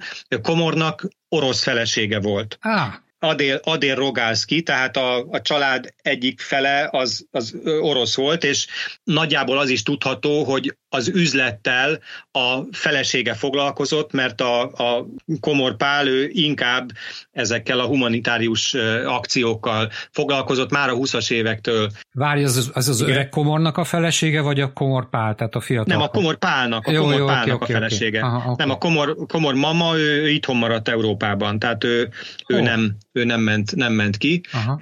hanem, hanem csak a, a Pál volt ott az apjával, de több testvér is volt. Uh-huh. Ha már a komor családról beszélünk, akkor hadd említsek meg néhány nevet. Tehát a, a testvére volt a komor Marcel, aki egy nagyon híres építész itt Magyarországon. Az Erkel színházat például ő tervezte, uh-huh. vagy a, azt hiszem, hogy Palace Hotelnak hívják ott a Blaha és a keleti között a Rákóczi úton az, mhm. az, azt, is, azt is ő tervezte, meg, meg van több híres épülete is, talán az Erkel Színháza a leghíresebb, meg van egy Komor András nevű író, aki a, a nyilas hatalomátvétel napján lett öngyilkos itt Magyarországon, meg volt műkereskedő New Yorkban, aztán egyik testvére Japánban élt, a George-ot, az unoka öccsét, azt még én is meglátogattam Yokohamában, amikor ott voltam Japánban. Vele? Igen, igen, igen. Megmutatta a szüleinek, a szüleinek megmutatta a magyar útlevelét, meg a, a ah. dokumentumokat. Neki egyébként amerikai állampolgársága volt, egy néhány évet eltöltött az amerikai hadseregben, hogy megkapassa az állampolgárságot, uh-huh. de egész életét gyakorlatilag Japánban töltötte, Japán a feleség, vagy Japán, hát most uh-huh. már meghalt, de Japán volt a felesége, és teljesen japánok voltak a, a, a gesztusai is, tehát olyan teljesen eljapánosodott. Minden esetre ez egy nagyon szerteágazó és, és öt kontinensen szétszóródott, mondjuk így tipikus magyar zsidó család uh-huh. és a sankái ág az nyilván a pál tevékenysége révén vált híressé. Én egyébként a komor fiával, a, a, a Lénárdal, a Leonárddal találkoztam, ő Berkeley mellett lakott, őt meglátogattam, ő neki volt egy jó története, mert hogy ő szintén az amerikai hadseregben szolgált, és szemtanúja volt, amikor a japánok letették a fegyvert az amerikaiak előtt, és akkor ezt a szószoros értelmében kell érteni, amikor uh-huh. a kapitulációra került sor, akkor egy ilyen szamuráj kardot oda lehelyeztek az amerikaiak elé, uh-huh. és akkor ez, ez, ez, őt, ez őt nagyon meghatotta. Mondta, hogy pilóta volt, és az volt a feladata, hogy a Himaláján keresztül szállítsa a különböző utánpótlás anyagokat a, a hadsereg számára Kínába. Uh-huh. Ezt úgy hívták ezt a repülőutat, hogy over, over the hump, igen, ah, tehát hogy a, a, buc, a buckán keresztül, ah. tehát akkor ezt te is tudod. Szóval, hogy, szóval, hogy a komor először csak a, a, a magyar közösséget próbálta segíteni, és amikor 38-ban az Anschluss, és egyébként itt is egy picit hat pontosítsak, Ausztria az Anschluss után, tehát 38 március után már a náci Németország része volt. Tehát amikor én arról beszéltem, arról beszéltem, hogy a náci Németországból eh, mentek el körülbelül 18 ezeren, akkor Aha. itt elsősorban Berlinre és, és Bécsre kell gondolni. Ah, okay, okay. Tehát, eh, és, és elsősorban a, a bécsi zsidók között voltak Magyarországról származók, tehát eh, magyar anyanyelvűek, vagy magyarul is beszélők.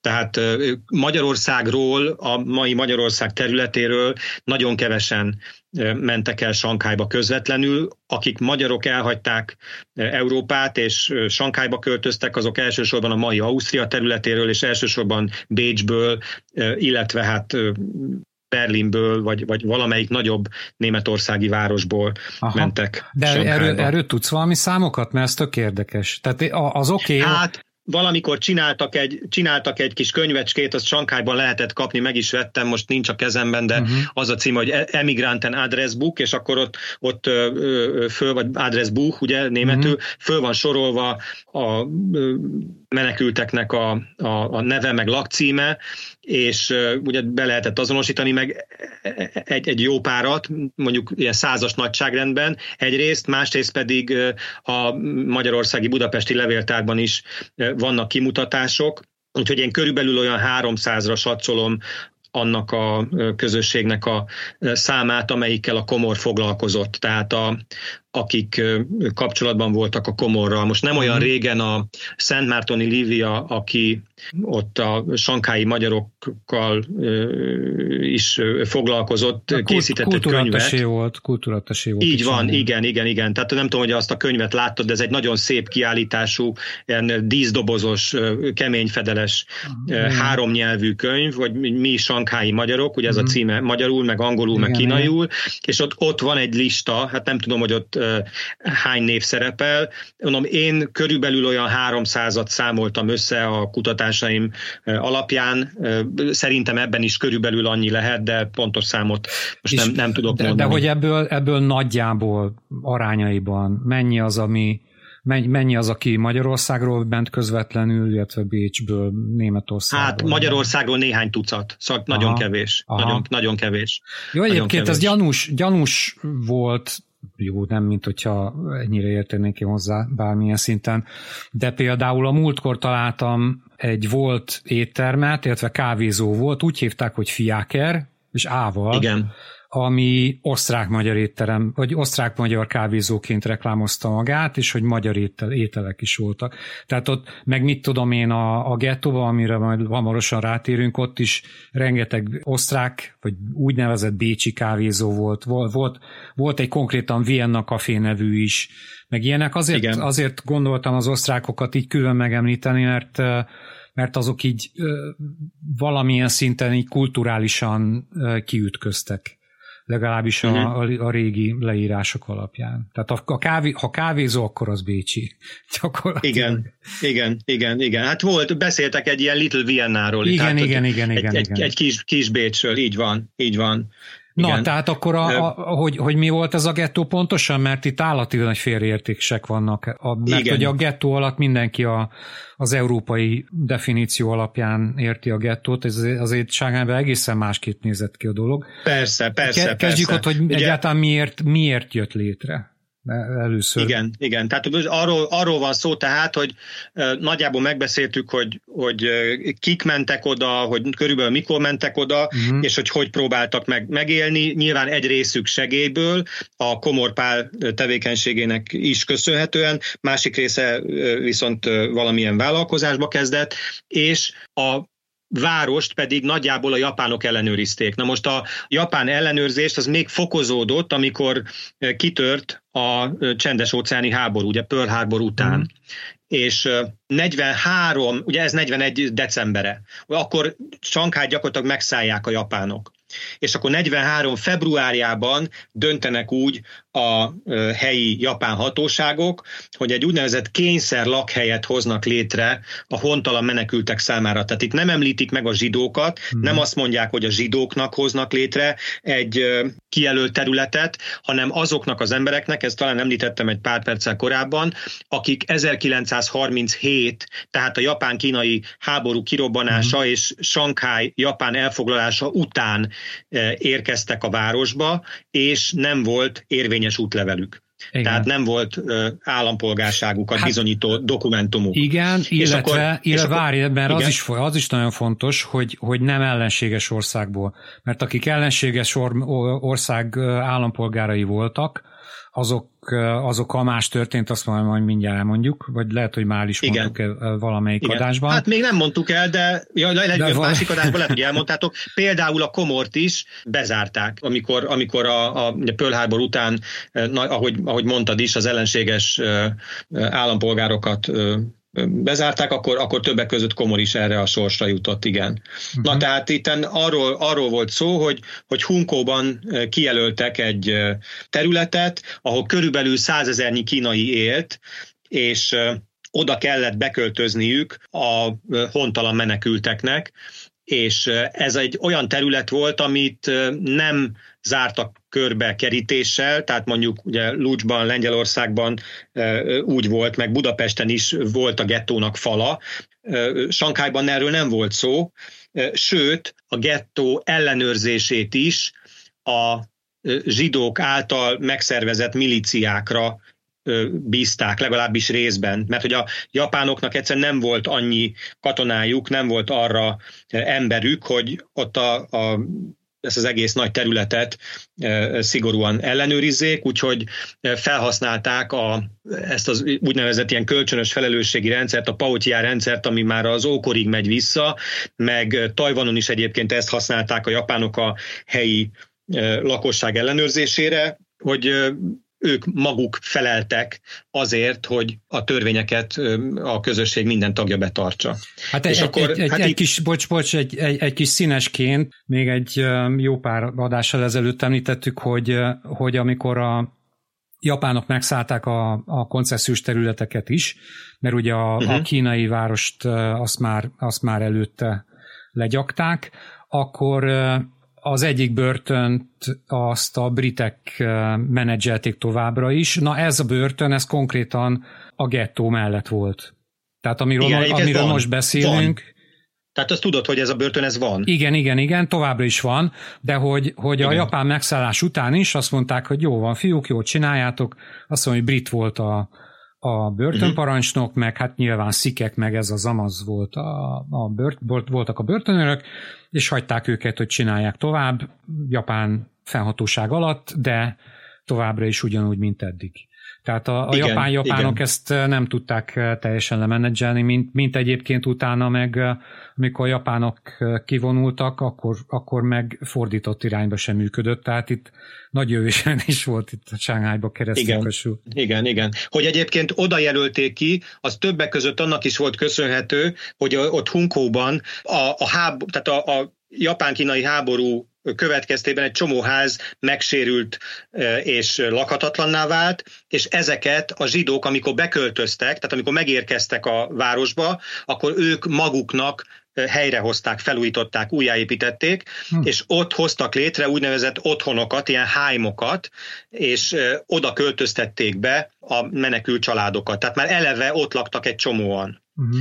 Ezek ilyen, ezek ilyen közösségi szállásszerűségek voltak, és így függönyel voltak elválasztva egymástól a családok, tehát ilyen menekült szálló jellege volt a, a, a dolognak, és ezt tették hivatalossá, 43-ban a japánok, amikor, amikor kijelölték ezt kényszerlakhelyként a külföldieknek, tehát ezeknek a hontalan menekültek, és azt írták elő, hogy külön engedély kellett ahhoz, hogy valaki ezt elhagyhassa, ezt a mhm. területet, és akkor volt egy helyi japán hivatalnok, Gólyának hívták, aki hát ilyen nagyon élvezte a helyzetét, hogy, hogy ő lehet a, a, a zsidó királya, úgyhogy ő, ő rendelkezhet a, a zsidók sorsa fölött, és hozzá kellett mindig a kérvényt benyújtani, vagy, vagy tőle kellett a, az engedélyt megkérni, hogy valaki elmehessen a gettóból, tehát elhagyhassa a gettó területét, például elmehessen dolgozni a város egy más részére. És e- egyébként, hogyha, hogyha ez nem volt bekerítve, akkor ezt hogyan tudták fenntartani? Tehát... Karszalagokat, karszalagokat adtak az embereknek, és hogyha a városban valakit rajta kaptak, most a színekre pontosan nem emlékszem, olyan színű karszalaggal, amilyet ott az, azon a területen csak engedéllyel viselhetett volna, akkor hát abból neki baja lett. És Aha. nyilván baja lett annak a zsidó miliciának is, amelyik pedig kiengedte. Tehát erről beszéltem, hogy ez a kölcsönös felelősségi rendszer, aha, ez úgy működött, hogy, hogy a, a zsidók maguk voltak felelősek azért, hogy senki se hágja át a, a, a szabályokat, szabályokat, mm. vagy, vagy senki se védsen a szabályok ellen, és hát így, így tartották fönn a rendet saját maguk uh-huh. a, a, a menekültek, igen. Egyébként ott eléggé meg is voltak terrorizálva, legalábbis Sánylában a külföldiek feltétlen mert a japánokról azért terjedtek horror sztorik. Itt a Garden Bridge mellett volt, a, a, amellett a híd mellett volt a, hú, most nem jut eszembe milyen nevű épület, ahol a japánoknak volt a főhadiszállás. Az a Broadway és, Mansion, nem? Nem, nem, nem, nem, nem, bocs, nem, nem, az? nem a, a, a, annak a másik oldalán. Valahol uh-huh. ott volt a majd majd előkaparom, hogy hogy hívták az épületet, de hogy annak a pincébe verték félholtra azt, aki nem tetszett, uh-huh. és akkor e, ez, ez villámgyorsan elterjedt. Én, én több, a Hugyesznél feltétlen láttam erről megemlékezéseket, meg, uh-huh. meg egyéb magyarok is emlegették, hogy, hogy ott rettenetes dolgok történtek. Tehát ha más nem, akkor mendemondával és hasonló való, valószínűleg valós alapú mendemondákkal is lehetett ott, ott azért rendet tartani, úgy gondolom. Uh-huh, uh-huh. Na, és akkor, és akkor mi, mi volt ott a, a gettóban mondjuk, hogy nézett ki egy hétköznap? Mert azért ez egy ilyen néhány utcászor, néhány utcaszor, néhány utcányi kis terület volt, tehát ott igen, elég igen. Hát ott a, azt, a, azt a területet egyébként viszonylag jól karban tartják, tehát oda az, az megmaradt, vagy legalábbis amikor én utoljára voltam, akkor ott még volt egy olyan rész, amit, amit megőriztek olyan állapotban, sőt még emléktáblákat is kitettek néhány olyan lépcsőházra, ahol később híresé vált emberek éltek. Például a leghíresebb talán az a Carter elnöksége idején az amerikai pénzügyminiszter, a Michael Blumenthal volt, aki szintén ott élt a második világháború idején, és ott abban a lépcsőházban, ahol ő lakott, ott, ott van a kis emléktábla, hogy ő bizony itt élt. Aztán utána később Németországba, Berlinbe költözött, és a Berlini Zsidó Múzeumnak lett a, az igazgatója. Mm. De, de volt ott például, csak hogy már itt a híres embereket említsem, volt ott olyan menekült, aki később Izraelben lett vallásügyi miniszter. Na, szóval, hogy, hogy milyen volt az élet, Hát ugye együtt éltek e, kínaiak és, és külföldiek egymással, és ezek ilyen kis sikátorok, ahol ilyen régi ilyen egy vagy kétszintes házakban éltek, egy-egy család egy-egy szobában, a, a Frank Lászlónál erről egy viszonylag jó leírás is található, és ott hát megpróbálták fenntartani magukat, tehát úgy különösebben anyagi, tehát hogy mondjam, tehát bevételi forrásuk nem nagyon volt, és hát próbáltak túlélni. Nagyjából erről volt szó, és akkor ez az a pont, ahol itt bejöhet az, amiről, amiről itt az előbb említett, említést tettem, hogy a kínaiak nagyon büszkék arra, hogy ők mennyire vendégszeretőek és nyitottak voltak a zsidókkal kapcsolatban, és hogy mennyire jól mutatja ez a kínai jó szándékot, hogy lehetővé tették, hogy a, a zsidók ott éljenek velük együtt. Hát ez egyrészt nyilván nem a kínaiakon múlott, hogy, hogy ezek a, a zsidók oda költöztek, másrészt pedig ezt nagyon szigorúan ellenőrizték ezt a területet, tehát ebből ilyen imázsépítést csinálni, hogy ezt, ezt mi kínaiak csináltuk, azok után, amit itt elmondtunk, hogy a kínaiaknak a legkisebb beleszólása sem volt abba, hogy kik mennek oda a városba, és, és ott milyen körülmények között élnek. Hát ez meglehetősen túlzó állítás. Az viszont biztos, hogy a hétköznapokban meg kellett találni a, a modus vivendit, tehát azt a módot, ahogy, ahogy túlélhettek, és ahogy egymás mellett ott ö, ö, békében tudtak élni. Na, de és akkor miből éltek? Tehát az, az, az egy oké, okay, vagy, vagy az egy dolog, hogy ameddig lehetett, addig a komorék segélyszervezete valamit segített, de hát a végtelenség nekik se voltak, gondolom, anyagi forrásaik, meg, meg energiájuk, stb., hogy mit csináltak. Tehát az, az, a, a korabeli fotókon az abszolút látszik, hogy méterenként voltak kávézók, kocsmák, pékek, ez az amaz, a kis Bécsben, amit az előbb is említettél. Igen. Az egy ilyen két utcányi rész volt ott az Ohel Moise zsinagó környékén, mert a, Igen. Az, az még továbbra is megvan, az klasszul fel is újították egyébként. Na de a többiek, tehát a, a, a, akik mondjuk ezekbe a pékségekbe vásároltak, illetve ezekbe a kávézókba kávéztak, azok honnan? Hát nem csak a helyi segélyszervezetek működtek, hanem voltak nemzetközi segélyszervezetek is.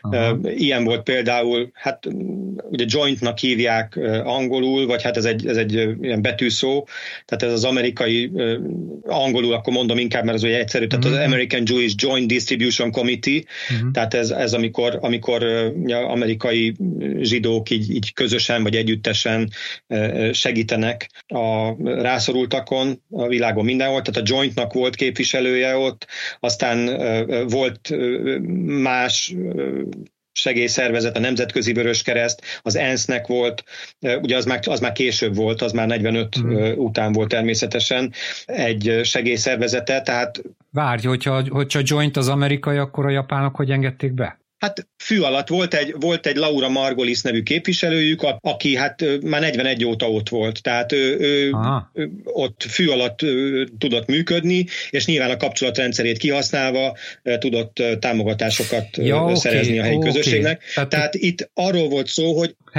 azok, a, azok, az emberek, azok az emberek, akik ott éltek ebben a menekültáborban, vagy, ott, vagy, vagy a, a kényszer lakhelyen, tehát ahova uh-huh. be kellett költözniük, mondjuk egyszerűen a gettóban, azok nem nagyon tudtak dolgozni, tehát nem nagyon volt bevételi mhm. forrásuk, tehát egyik napról a másikra tengődtek. Uh-huh. Tehát a, a, a Frank László is leírja, meg mások is leírják, hogy, hogy nagyon rossz körülmények között éltek. Nyilván mind anyagilag, mind mentálisan, de, de, de közvetlenül úgy nem voltak életveszélyben, mint itt akár Magyarországon, akár máshol Európában a, a zsidók, hogy, hogy nem törtek az életükre. Hmm. Tehát fölmerült az egyébként, hogy ott is a nácik megpróbálják ugye, likvidálni a zsidókat, tehát megszabadulni, megölni, megszabadulni tőlük, megölni őket, de e, erre nem került sor. Viszont hát az anyagi körülményeik azok meglehetősen sanyarúak voltak, nehéz, nehéz körülmények között éltek. Mm. Ezzel együtt hadd had mondjam el, ez egy pici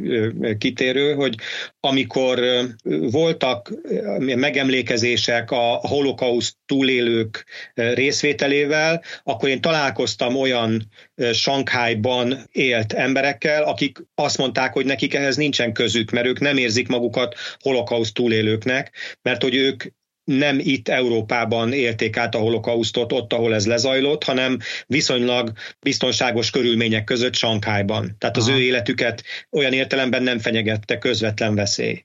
Igen, hát meg, meg ha, ha akarom, akkor azért ők adott esetben néha jobb helyzetben voltak, mint mondjuk egy brit vagy amerikai, akit, akiket koncentrációs távolba zártak a japánok. Tehát szabadabban tudtak legalább mozogni.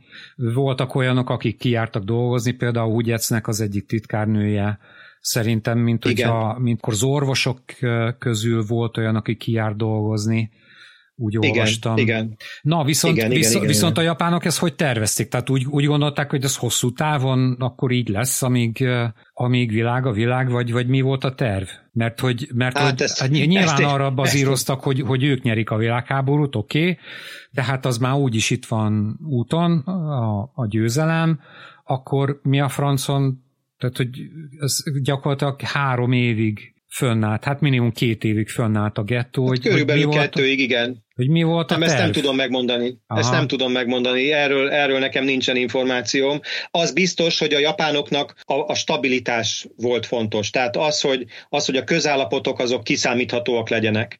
Uh-huh. És, és az biztonsági kockázatot jelentett, hogyha ilyen ingatag, tehát ilyen kétes egzisztenciák ott kóvályognak a városban. Tehát ő nekik ez volt a fontos, hogy abban a nemzetközi városban, abban a sokszínű városban, ami egyébként is eléggé kaotikus kaotikus volt, nehezen átlátható, még ez is hozzájáruljon a bizonytalansághoz. Tehát nekik ez volt a fő szempontjuk. Nem tudom, erről nem olvastam dokumentumokat, hogy, hogy hosszú távon terveztek-e valamit a, a hontalan menekültekkel, tehát az biztos, hogy, hogy ott akkor számukra az volt a fontos, hogy a városban rend legyen, és úgy gondolták, hogy ezt a rendet így tudják biztosítani. Aha. Na, hontalan, még egy kérdésem lenne hogy a fehér oroszok is hontalanok voltak, így van? Tehát, tehát ők is egy olyan, vagy legalábbis olyan útlevelük volt, ami, ami ország már nem volt, mert ők Igen. oroszok voltak, Igen. és Szovjetunió volt, hogy akkor ők is ott voltak, vagy, vagy kik voltak még ott a, a, ebben a gettóban? Mert igen, igen, ők is, ők is ott voltak. Közülük, így van, közülük is voltak, így van, így van, így van. Igen, ezt, ezt, ezt jól mondod, és, és hát kénytelenek voltak együtt élni, igen. Aha. Nyilván sokan, sokan voltak, akik a, akik a háború idejére már megpróbáltak továbbállni, tehát elhagyni a, a várost. Ebben egyébként segített a komor, mert a komor tevékenységéről az egy icipicit azért beszéljünk még, persze, mert hogy persze. ő nem csak, nem csak a menekültek hétköznapjaiban próbált segíteni, tehát hogy itt az iskoláztatásban segített, vagy, vagy szenet vásárolt nekik, hogy fűthessenek, vagy, vagy létrehozott egy ruhaalapot, hogy ruhákkal lássa el a rászorulókat, vagy egy, egy tejalapot, hogy a gyerekeknek minden nap tudjanak egy pohár tejet adni. Tehát ez volt az egyik tevékenysége. Aztán próbáltak szervezni képzéseket, hogy, hogy valami helyben használható szakmát adjanak a menekülteknek, de a legfontosabb tevékenysége a, a komornak és ennek a nemzetközi bizottságnak, ennek az IC-nek vagy IC-nek az volt, hogy, hogy személyi igazolványokat, személy dokumentumokat adtak az embereknek, mert hogy nem volt semmilyen papírjuk. Aha. És a személyazonosságukat nem tudták mivel igazolni. Ah. És, és a, a komor a saját aláírásával kiadott egy ilyen személyigazolvány szerűséget, amit nem csak helyben fogadtak el a hatóságok, hanem ez, ennek segítségével még a várost elhagyni is tudták, tehát mit tudom én, Argentinába, vagy nem tudom, több országba is be tudtak utazni ezeknek a komor pászoknak a segítségével. Ha. Hát a legfontosabb, a legfontosabb tevékenysége a komornak, és a komor szervezetének az volt, hogy egy óriási nyilvántartást vezettek a helyi menekültekről, több mint 15 ezer nevet tartalmazott az ő listájuk, és, és, és adták ki nekik ezeket a, a személyi okmányokat. Én találkoztam egyébként Amerikában, amikor ott a Holocaust Múzeumnak a, az ösztöndiával kim voltam, találkoztam a, komor titkárával, őt úgy hívták, hogy Walter Frank, de ez egy mondjuk így magyarosított, vagy nem is tudom, amerikai, amerikaiasított név volt, mert az eredeti neve a bácsinak az volt, hogy, hogy Walter Fackenheim. Szegény. Igen. Igen, még oda is adta egyébként a, a megmutatta a komorpasszát, tehát a, a képe is, képe De... is ott van, meg, a, meg még az eredeti neve van benne. Aha.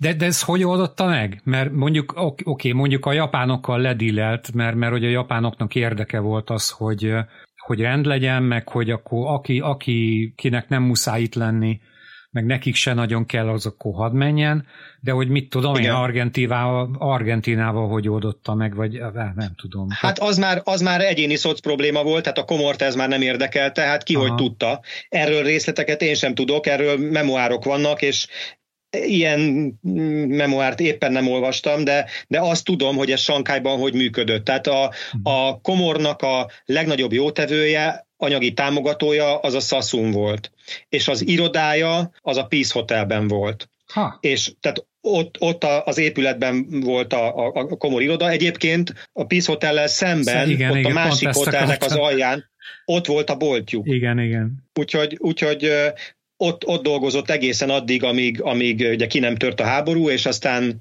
őt is nem internálták, tehát a komort is internálták, akkor el kellett hagyni ott a, a Peace Hotelt, és tehát a, a, az infrastruktúrát a, a Sassoon anyagi támogatásával tudta ehhez létrehozni. Tehát ott működött az iroda, és akkor ott egy 6-8 emberrel dolgozott minimum. Van egy fénykép, ahol, ahol a, a, az IC munkatársaival, sőt, szerintem lehet, hogy 10-12-en is voltak, szerepel a komorpá. Aha.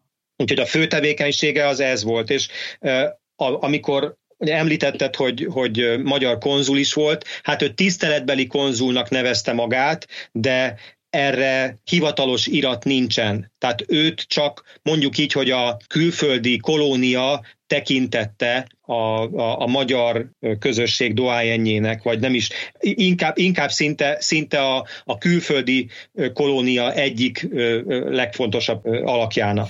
Várjál, várjál, mert én a pár hete találtam, egyébként az valami elképesztő sztori, majd, majd ezt is fölteszem. Meghalt itt egy pasi, és akkor a, a haverjai elvitték a ruháját, tehát, tehát ilyen, ilyen nagyon izé történet, de, de, de ilyen gorcseviván minőségű volt az elhunyt, és, és akkor itt aktív levelezés volt Tokióval, és azt, azt a Komor intézte. Tehát a, uh-huh. a mhm. Komor írt a, a tokiói követségnek, hogy, a, hogy az elhalálozott meg a haverjai ügyében intézkedjen. Tehát ő, ő, igen, ő igen. valamennyire, jó, aztán lehet, hogy, lehet, hogy nem felkent tiszteletbeli főkonzulként, de hogy ő eljárt itt a magyarok ügyében. A, Így van, és ezt azért annyi, tehette meg, igen. Mert köztiszt, köztiszt, azért tette meg akkor, mert hogy köztiszteletben állt, de hogy nem volt felkenve. Igen. Aha. Igen, de ezt azért tehette meg pontosan, mert hogy elismerték a hatóságok is. Tehát a, a magyarok érdekeit a két világháború között a hollandok képviselték. Igen. Aztán amikor ugye a Hollandiát lerohant a Németország, akkor az olaszok képviselték egy rövid ideig, és mind a holland konzulátus, mind az olaszok a komorral tárgyaltak, mint a magyar közösség képviselőjével. Aha. Tehát ez, és ez azért lehetett, mert hogy mind a hollandok, mind az olaszok, mind a magyarok elfogadták a komort, mint a magyar közösség közösség képviselőjét. Uh-huh. Ez, hát ez, ez, így, ez így működött, igen. Aha, tök érdekes. Na, térjünk ki, ki arra, hogy mert ugye nem csak japánok, meg amerikaiak, zsidók, britek voltak, hanem itt voltak a nácik is. Tehát a németek is elég aktívak voltak, erről, erről akkor beszéltünk, ha jól emlékszem, amikor a Trebicsről, a Trebics adásban beszéltünk erről hosszasan, mert hogy neki, neki elég szoros kapcsolatai voltak a, az itteni náci vagy az SS helytartóval, hogy, és ugye a japánokkal szövetségesek voltak, hogy a, a németek azok ők mondogatták a japánoknak, hogy el kéne tenni lábalól a zsidókat, de hogy a, ezt most a rövid verziót mondom, a turista verziót, amit én ismerek, hogy a japánok ez, ez alól mindig, ez elől mindig sikerrel elhajoltak. Ez az egyik dolog. A másik meg, hogy amikor a, a sánhely gettónak néztem utána, akkor én, én ezt tök elfelejtettem, de valóban volt egy ilyen, a Sunk terve, ez a Sunyatsennek a fia, ugye a, uh-huh. a, aki a polgári forradalomban volt a hogy, hogy neki volt egy ilyen terve, hogy Kína befogadja a zsidó menekülteket, és hogy, hogy majd segítenek, hogy beállnak a japánok ellen harcolni. Csak aztán ez, ez azzal fulladt kútba, hogy a Kuomintang az nem akart összeakasztani a bajuszt a németekkel. A csankajsekre a csan- Igen, hát, hát hogy a csankajsek meg Aha. úgy egyáltalán a kormánya. Hát mert, mondjuk, hogy mondjuk a egyébként, egyébként, Hong, egyébként Sankályban ugye a, a csankajsek kormányának nem nagyon volt befolyása, ott hát, a, igen, a... a csankajsek riválisa a, a Wang Qingwei volt igen, a, a, a kínai kormány képviselője. Igen, és egyébként áruló. ez a történet, amit, amiről te beszélsz, ez, a, ez a, a zsidók letelepítése, ez még egy kicsit korábbra megy vissza, tehát ez a, a 30-as évek végére megy vissza, hogyha jól emlékszem, talán 39-re, igen. és ők, és ők nem, nem ott Sankály környékén, hanem Yunnanban akarták letelepíteni a zsidókat, tehát messze, Nagyjából olyan, mint, mint a Szovjetunióban Birobidzsán, tehát hogy a, a világ végére kite, kitelepítik a, a, a zsidókat, tehát itt is ugye, ugye délnyugatra, Junnánba akarták kitelepíteni Aha. a hegyek közé, vagy, vagy letelepíteni a, a, a, a zsidókat, de hát ebből nem lett semmi. Ja, persze, nyilván. A, a, a, ami, pedig, ami pedig azt illeti, hogy a németek és a japánok mennyire működtek együtt a zsidók elpusztításában, hát ahogy te is mondtad, nagyjából semennyire.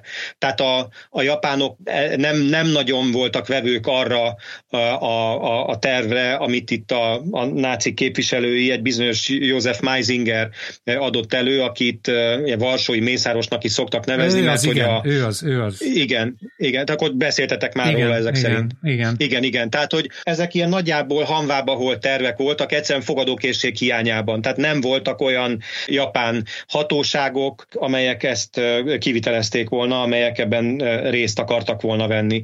Mondom részben azért, mert hogy a, japán, a japánok nem akartak sosem lemondani a zsidókkal való együttműködés jó téteményeiről. Aha.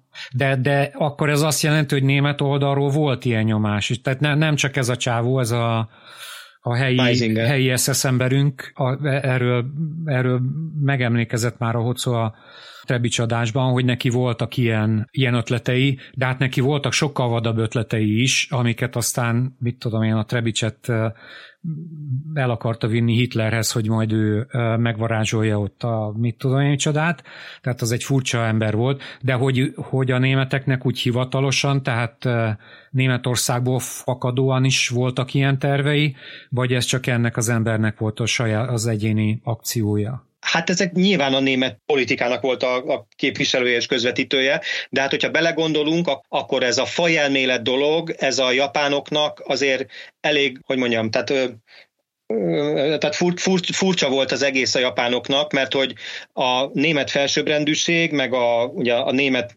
árjafaj, és akkor ott vannak ők, mint, mint sárgák, mint, mint alávaló népség, tehát e, ez azért úgy a, az egyenlőség alapján létrejövő együttműködést, partneri viszonyt nem nagyon tette lehetővé. Tehát elméletileg ők a, a japánok meg a németek szövetségesek voltak, tehát katonai szövetséget is kötöttek egymással, de ez egy ilyen, hát nem, hogy mondjam, ilyen kicsit ilyen kényszeredett volt ez az együttműködés mind a, mind a két oldalról. Uh-huh. Tehát nem, nem voltak ők természetes szövetségesei egymásnak, és a japánoknak nyilván megvoltak a saját politikai érdekeik ott a térségben, és nem akarták, hogy a németek ebbe belekavarjanak. Uh-huh. Tehát ők azt, azt akarták, hogy az egész egész kelet- meg dél-kelet-ázsiai térséget leuralják.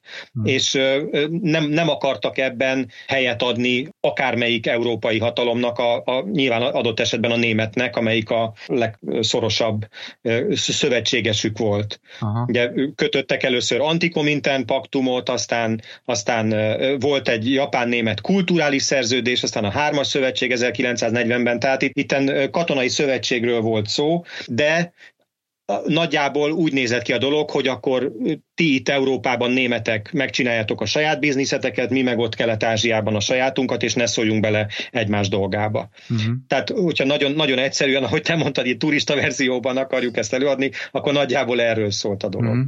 Na, és akkor mondjuk a, az, a helyi magyarok közt, mert ugye a másik rétege az a dolognak, hogy itt hogy itt voltak a zsidó származású magyarok, a menekültek, meg azért voltak itt régebről is magyarok, meg, meg más formában ide került magyarok, hogy mondjuk, mondjuk volt Sánghájban a, a nyilasoknak mondjuk egy alapszervezete? Teszem azt? Vagy, vagy voltak uh, itt hát ilyen villongások? Alapszervezet, alapszervezet, hogy volt-e, azt nem tudom. Azt, tehát ha, ha mást nem, nem teszünk, akkor hogyha megnézzük a, a kronológiát, tehát hogy a, ugye a Hugyec ő hivatalosan 43 és 45 között volt tiszteletbeli konzul uh-huh. Sankhájban.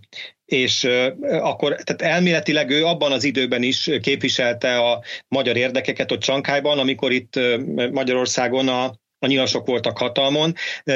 Tehát nyilván ő is ezt elutasítaná, meg, meg, a, meg az ő családja is elutasítaná, hogy ő, neki bármi közelet volna a nácikhoz. A dokumentumokból, amik előkerülnek, az azért látszik, hogy volt neki egy A listája, meg egy B listája. Tehát, hogy, hogy voltak olyan, amikor ugye ő intézte a, a magyar útleveleket, voltak olyan magyarok, akiknek szívesen intézte Tókióban, mert hogy Tókióban volt a követség, de voltak olyanok, akiknek kevésbé szívesen. Ugye volt neki zsidó titkárnője, hogy te is mondtad, de például ugye a komor ügyében, ugye komorban volt tüske avval kapcsolatban, hogy, hogy ő neki, tehát hogy ő vele érzékeltette, hogy ő zsidó származású.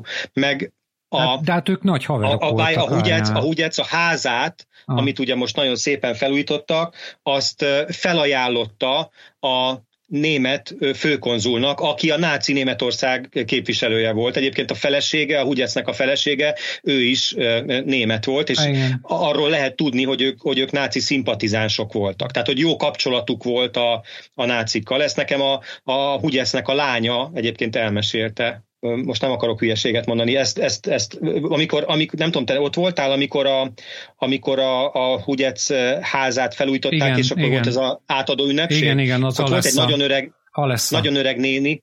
Alessa, a lánya. Akkor az a lánya volt. Igen, az Alessa. Igen, akkor ő volt az, aki, igen, akkor, akkor ezt nekem megerősítette, igen. Tehát ott beszélgettünk ott a grépben, és akkor ezt elmondta hmm. nekem. Hát várjál, de az ott cifra, mert ugye a, a, az apus tehát a, a Gizi néni, ugye, a, a, Igen. ugye ez felesége, annak, a, annak az apja skót volt. Igen. Tehát ott, ott volt ott minden kavarás. Tehát az, igen, igen. az szerintem ott zűrösebb annál az a sztori. Meg az, az furcsa, mert, mert ők a komorral, jó, nem tudom, én a 30-as évekből láttam egy levelet, ahol talán fotókat is, fotók is voltak talán, hogy a, hogy a komor pipi, vagy tehát ilyen becenéven, hogy, a, hogy az uh-huh. autójukban ülnek, és hogy nagy buli van, meg ilyenek. Tehát, hogy azt jó, aztán... Nem, aztán ők a komorra hogy... nagyon jóban voltak, tehát uh-huh. a, mhm. a komor házát, ahogy ezt tervezte.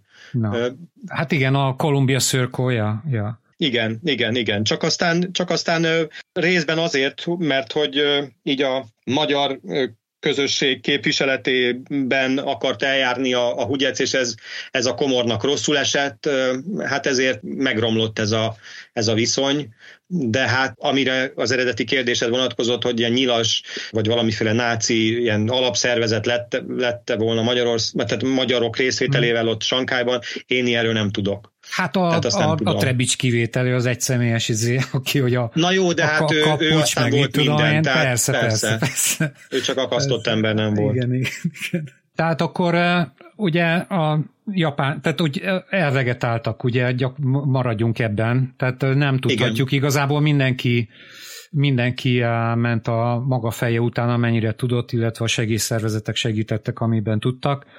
És akkor vége a, vége a második világháborúnak, akkor volt itt egy kis, kis interregnum, ugye, mert hogy 45 végén kivonultak a japánok, illetve ez sem igaz, mert ugye a, a várost egy darabig a kínai, vagy mi, a japán hatóságok működtették, igaz ugye az amerikai menedzsment alatt, de benne maradtak valamennyire, hogy működjön a város, és közben pedig dúlt a polgárháború, tehát 45 őszétől 49 tavaszatáján jöttek be a, talán a kommunisták Sánghájba, tehát ebbe, ebben a négy évben itt volt egy ilyen lötyögős időszak, ami egyébként tök érdekes, a, a, ez is a, az Ohelmolse na, zsinagóga az, az ugye most egy múzeum a régi gettó területén, és ott megy ilyen örökhajtósan egy aránylag hosszú dokumentumfilm, amikor interjúkat csinálnak azokkal, akik abban az időben éltek a gettóban, és ott több interjú alany is azt mondja, hogy arany életük volt, hogy dőlt a segély, igazából sok dolguk tennivalójuk nem volt, vártak arra, hogy elköltözhessenek a, a városból, és igazából ennyi volt az életük egészen 40, hát 47-49 körül kezdtek el igazából elmenni, vagy ez pontosan hogy volt? Igen, tehát er, erről valóban sok emlékirat szól, hogy egyrészt az amerikaiak ott támogatták a, a helyi külföldi kolóniát, másrészt ezek a nemzetközi segélyszervezetek, amelyekről itt az előbb említést tettünk. Ugye mondtuk, hogy, a, hogy 45 után már az ENSZ-nek a segélyszervezete, ez a bizonyos mm-hmm. UNRWA, úgy, ez a United Nations Relief and Rehabilitation mm-hmm. Administration, ez a, ez a hivatalos neve ennek a, a szervezetnek, tehát ez volt ott jelen, és ez, ez nyújtott támogatást a helyieknek, meg hát nyilván munkalehetőségek adódtak, meg hát a szabadság eljött, tehát tudtak szabadon közlekedni a városban, és, és a megélhetésükről gondoskodni. Tehát ez is egy fontos elem volt. És nyilván folyamatosan azon gondolkodtak, hogy hogyan és hova lehetne elmenekülniük. Ugye a második világháború után megnyílt lehetőségként az Egyesült Államok, meg Kanada, egyébként Komor is ezt használja ki, amikor elhagyja Sankály több mint fél évszázad után, és, és Kaliforniába költözik, de sokan mentek Latin Amerikába, meg Ausztráliába, és ne felejtsük el, hogy 48-ban megalakul Izrael. Tehát létrejön Izrael állam. És akkor, amikor létrejött Izrael állam, akkor sokan oda mennek uh-huh. és ez a zsidó kolónia, ez gyakorlatilag teljesen megszűnik ott Sankályban. Uh-huh. Volt egy, volt egy elég nagy kontingens, most nem, most nem esküszöm meg rá, hogy Fülöp-szigeteken vagy hol kötöttek ki? Tehát egy, azt hiszem, hogy egy komplet hajónyi ember, talán uh-huh. több százan. Arról, arról te tudsz valamit? Mert, mert hogy ott nem. Mint, hogy lehet, lehet, lehet akkor, hogy, hogy, eh, hogy ezt is abba a dokumentum. Na mindegy, majd, majd belinkelem ezt a dokumentumfilmet, mert én úgy emlékszem, hogy fönn van YouTube-on, és tök érdekes egyébként. Hát pláne az, hogy, hogy olyan emberek eh, nyilatkoznak, akik, akik itt végigélték ezt az egészet. Egyébként hadd mondjam el, ha már itt a vége felé vagyunk ennek a beszélgetésnek, Igen, hogy annak, annak azért örülök, hogy én először, amikor a 90-es években elmentem Sankhájba, és a Sankhályi Társadalomtudományi Akadémiának a vendége voltam, és ott elmondtam a helyi kollégáknak, hogy én a komorral akarok foglalkozni, akkor még senki nem hallott róla. Tehát fogalmuk se volt róla, hogy én miről beszélek, aztán most meg már nem csak Magyarországon, hanem már Kínában is, meg hát elsősorban Sankhájban elég ismert lett a neve. Tehát most már, ahogy te is említetted, ott van az emléktáblája, tehát az ő tevékenységét meg is örökítik emléktáblán ott a, a, a zsinagógánál. Hát meg a, hát még, még az a Peace Hotelben Ugye az az emléktábla, amin, ja, lesz, azt nem tudom, hogy, hogy egyszer avatták-e vagy sem, de, de a, ahol legutóbb találkoztunk, ott a, a Peace Hotelbe. Igen. Ugye igen, a, a, igen, mert igen. a bejárat a pont szemben van, ahogy említetted a, a régi boltjával. Igen. És akkor ott volt igen. az unokája, vagy dédunokája, az a csaj? Az unokája, igen, igen, a, a Péter nevű fiának a lánya. Igen. igen. Tehát, és ott elég nagy hepaj volt, ott volt talán egy polgármester helyettes is, ami egy ilyen, nem tudom, Magyarország egy miniszternek felel meg. Tehát az biztos, igen, és egyébként bárhol, bármit olvas az ember manapság most már a, a régi gettóról, mert ugye az, a, az az egyetlen ilyen turista nevezetesség, ami így be van égve, tehát a, uh-huh. a többi, mert azért úgy kapcsolódó helyek azért igazából lennének még Sánghányban, de valami miatt ugye csak az van. Meg egyébként, hát ahogy mondtad, hogy, hogy ez megmaradt, az megmaradt, azért abból szépen lassan törölgetnek. Tehát a, mit a Vienna kafét azt 90-es években bontották le, akkor utána szélesítették a börtön melletti utcát, akkor lebontották a gettónak, hát nem tudom, legalább az ötödét, tehát úgy szépen uh-huh. lassan harapnak ki belőle, de azért valami még mindig van. Na mindegy, tehát hogyha bármilyen, bármilyen formában megemlítődik a Sánhelyi gettó, akkor Komor Pál biztos száz százalék, hogy előkerül, meg, a, meg az igen, ő szervezete. Igen. És egyébként ez is egy olyan típusú magyar dicsőség, amit eh, elég kevesen ismernek, pedig eh, ugye ezt Lászlóval együtt eh, Ja, egyébként az is tök érdekes, itt körbeérnek egyébként a dolgok, hogy a Szekeres György, akit eh, te is említettél már, meg, meg én is, hogy az, aki az Erdős Pálnak a kollégája volt, és kijött 39-ben, eh, az eh, a Komorpánt nem említi, viszont a Hugyecet említi. Érdekes módon, uh-huh. hogy, hogy milyen tök kedves volt, meg hogy izé kapott vizumot, meg mit tudom én. Tehát itt, itt, itt körbeismerték, körbeismert mindenki mindenkit, de valóban a Komor család történet az valahogy, valahogy nem, nem jelenik meg Magyarországon, pedig szerintem tök fontos, meg érdekes. És mondom, én, én kifejezetten meg, meglepődtem azon, hogy, hogy mennyire, mennyire megőrizték a magyar identitásukat, attól függetlenül, hogy, hogy több év, évtizedig nem is voltak otthon, tehát még szerintem egy látogatóba se. Ez egy nagyon-nagyon érdekes família, ez a, a Komor, és, Komor és Kón família. Majd azt is belinkelem, mert több családtagról is teljes életrajz fönn van a neten. A, a terveim között szerepel a Komor szága megírása, tehát a, a Komor család történetének a megírása, ami, ahogy itt mondtuk, több kontinensre kiterjed, és, és tényleg marha érdekes. És, tehát hát, a, hát figyelj, a, a kínaiak azok filmtervet, csináltak egy tanulmányt, és egy magyar illető beadott egy filmtervet is a komorpáról. Tehát a, a, uh-huh. az, az tényleg állati kalandos az, az egész família. Nem, nem csak komorpát, komorpál, komorpál önmaga is, és szerintem előbb-utóbb egyébként szinte biztos vagyok benne, hogy, hogy készülni fog róla a film, mert a kínaiak azok most eléggé Hát franc tudja, most fölkapott, aztán lehet, hogy ki fog csúszni, de, de az egész sztori szerintem állati érdekes, a család meg aztán végképp. Tehát ebből egy ilyen ezért, szagát. Hát igen, szerintem írd meg.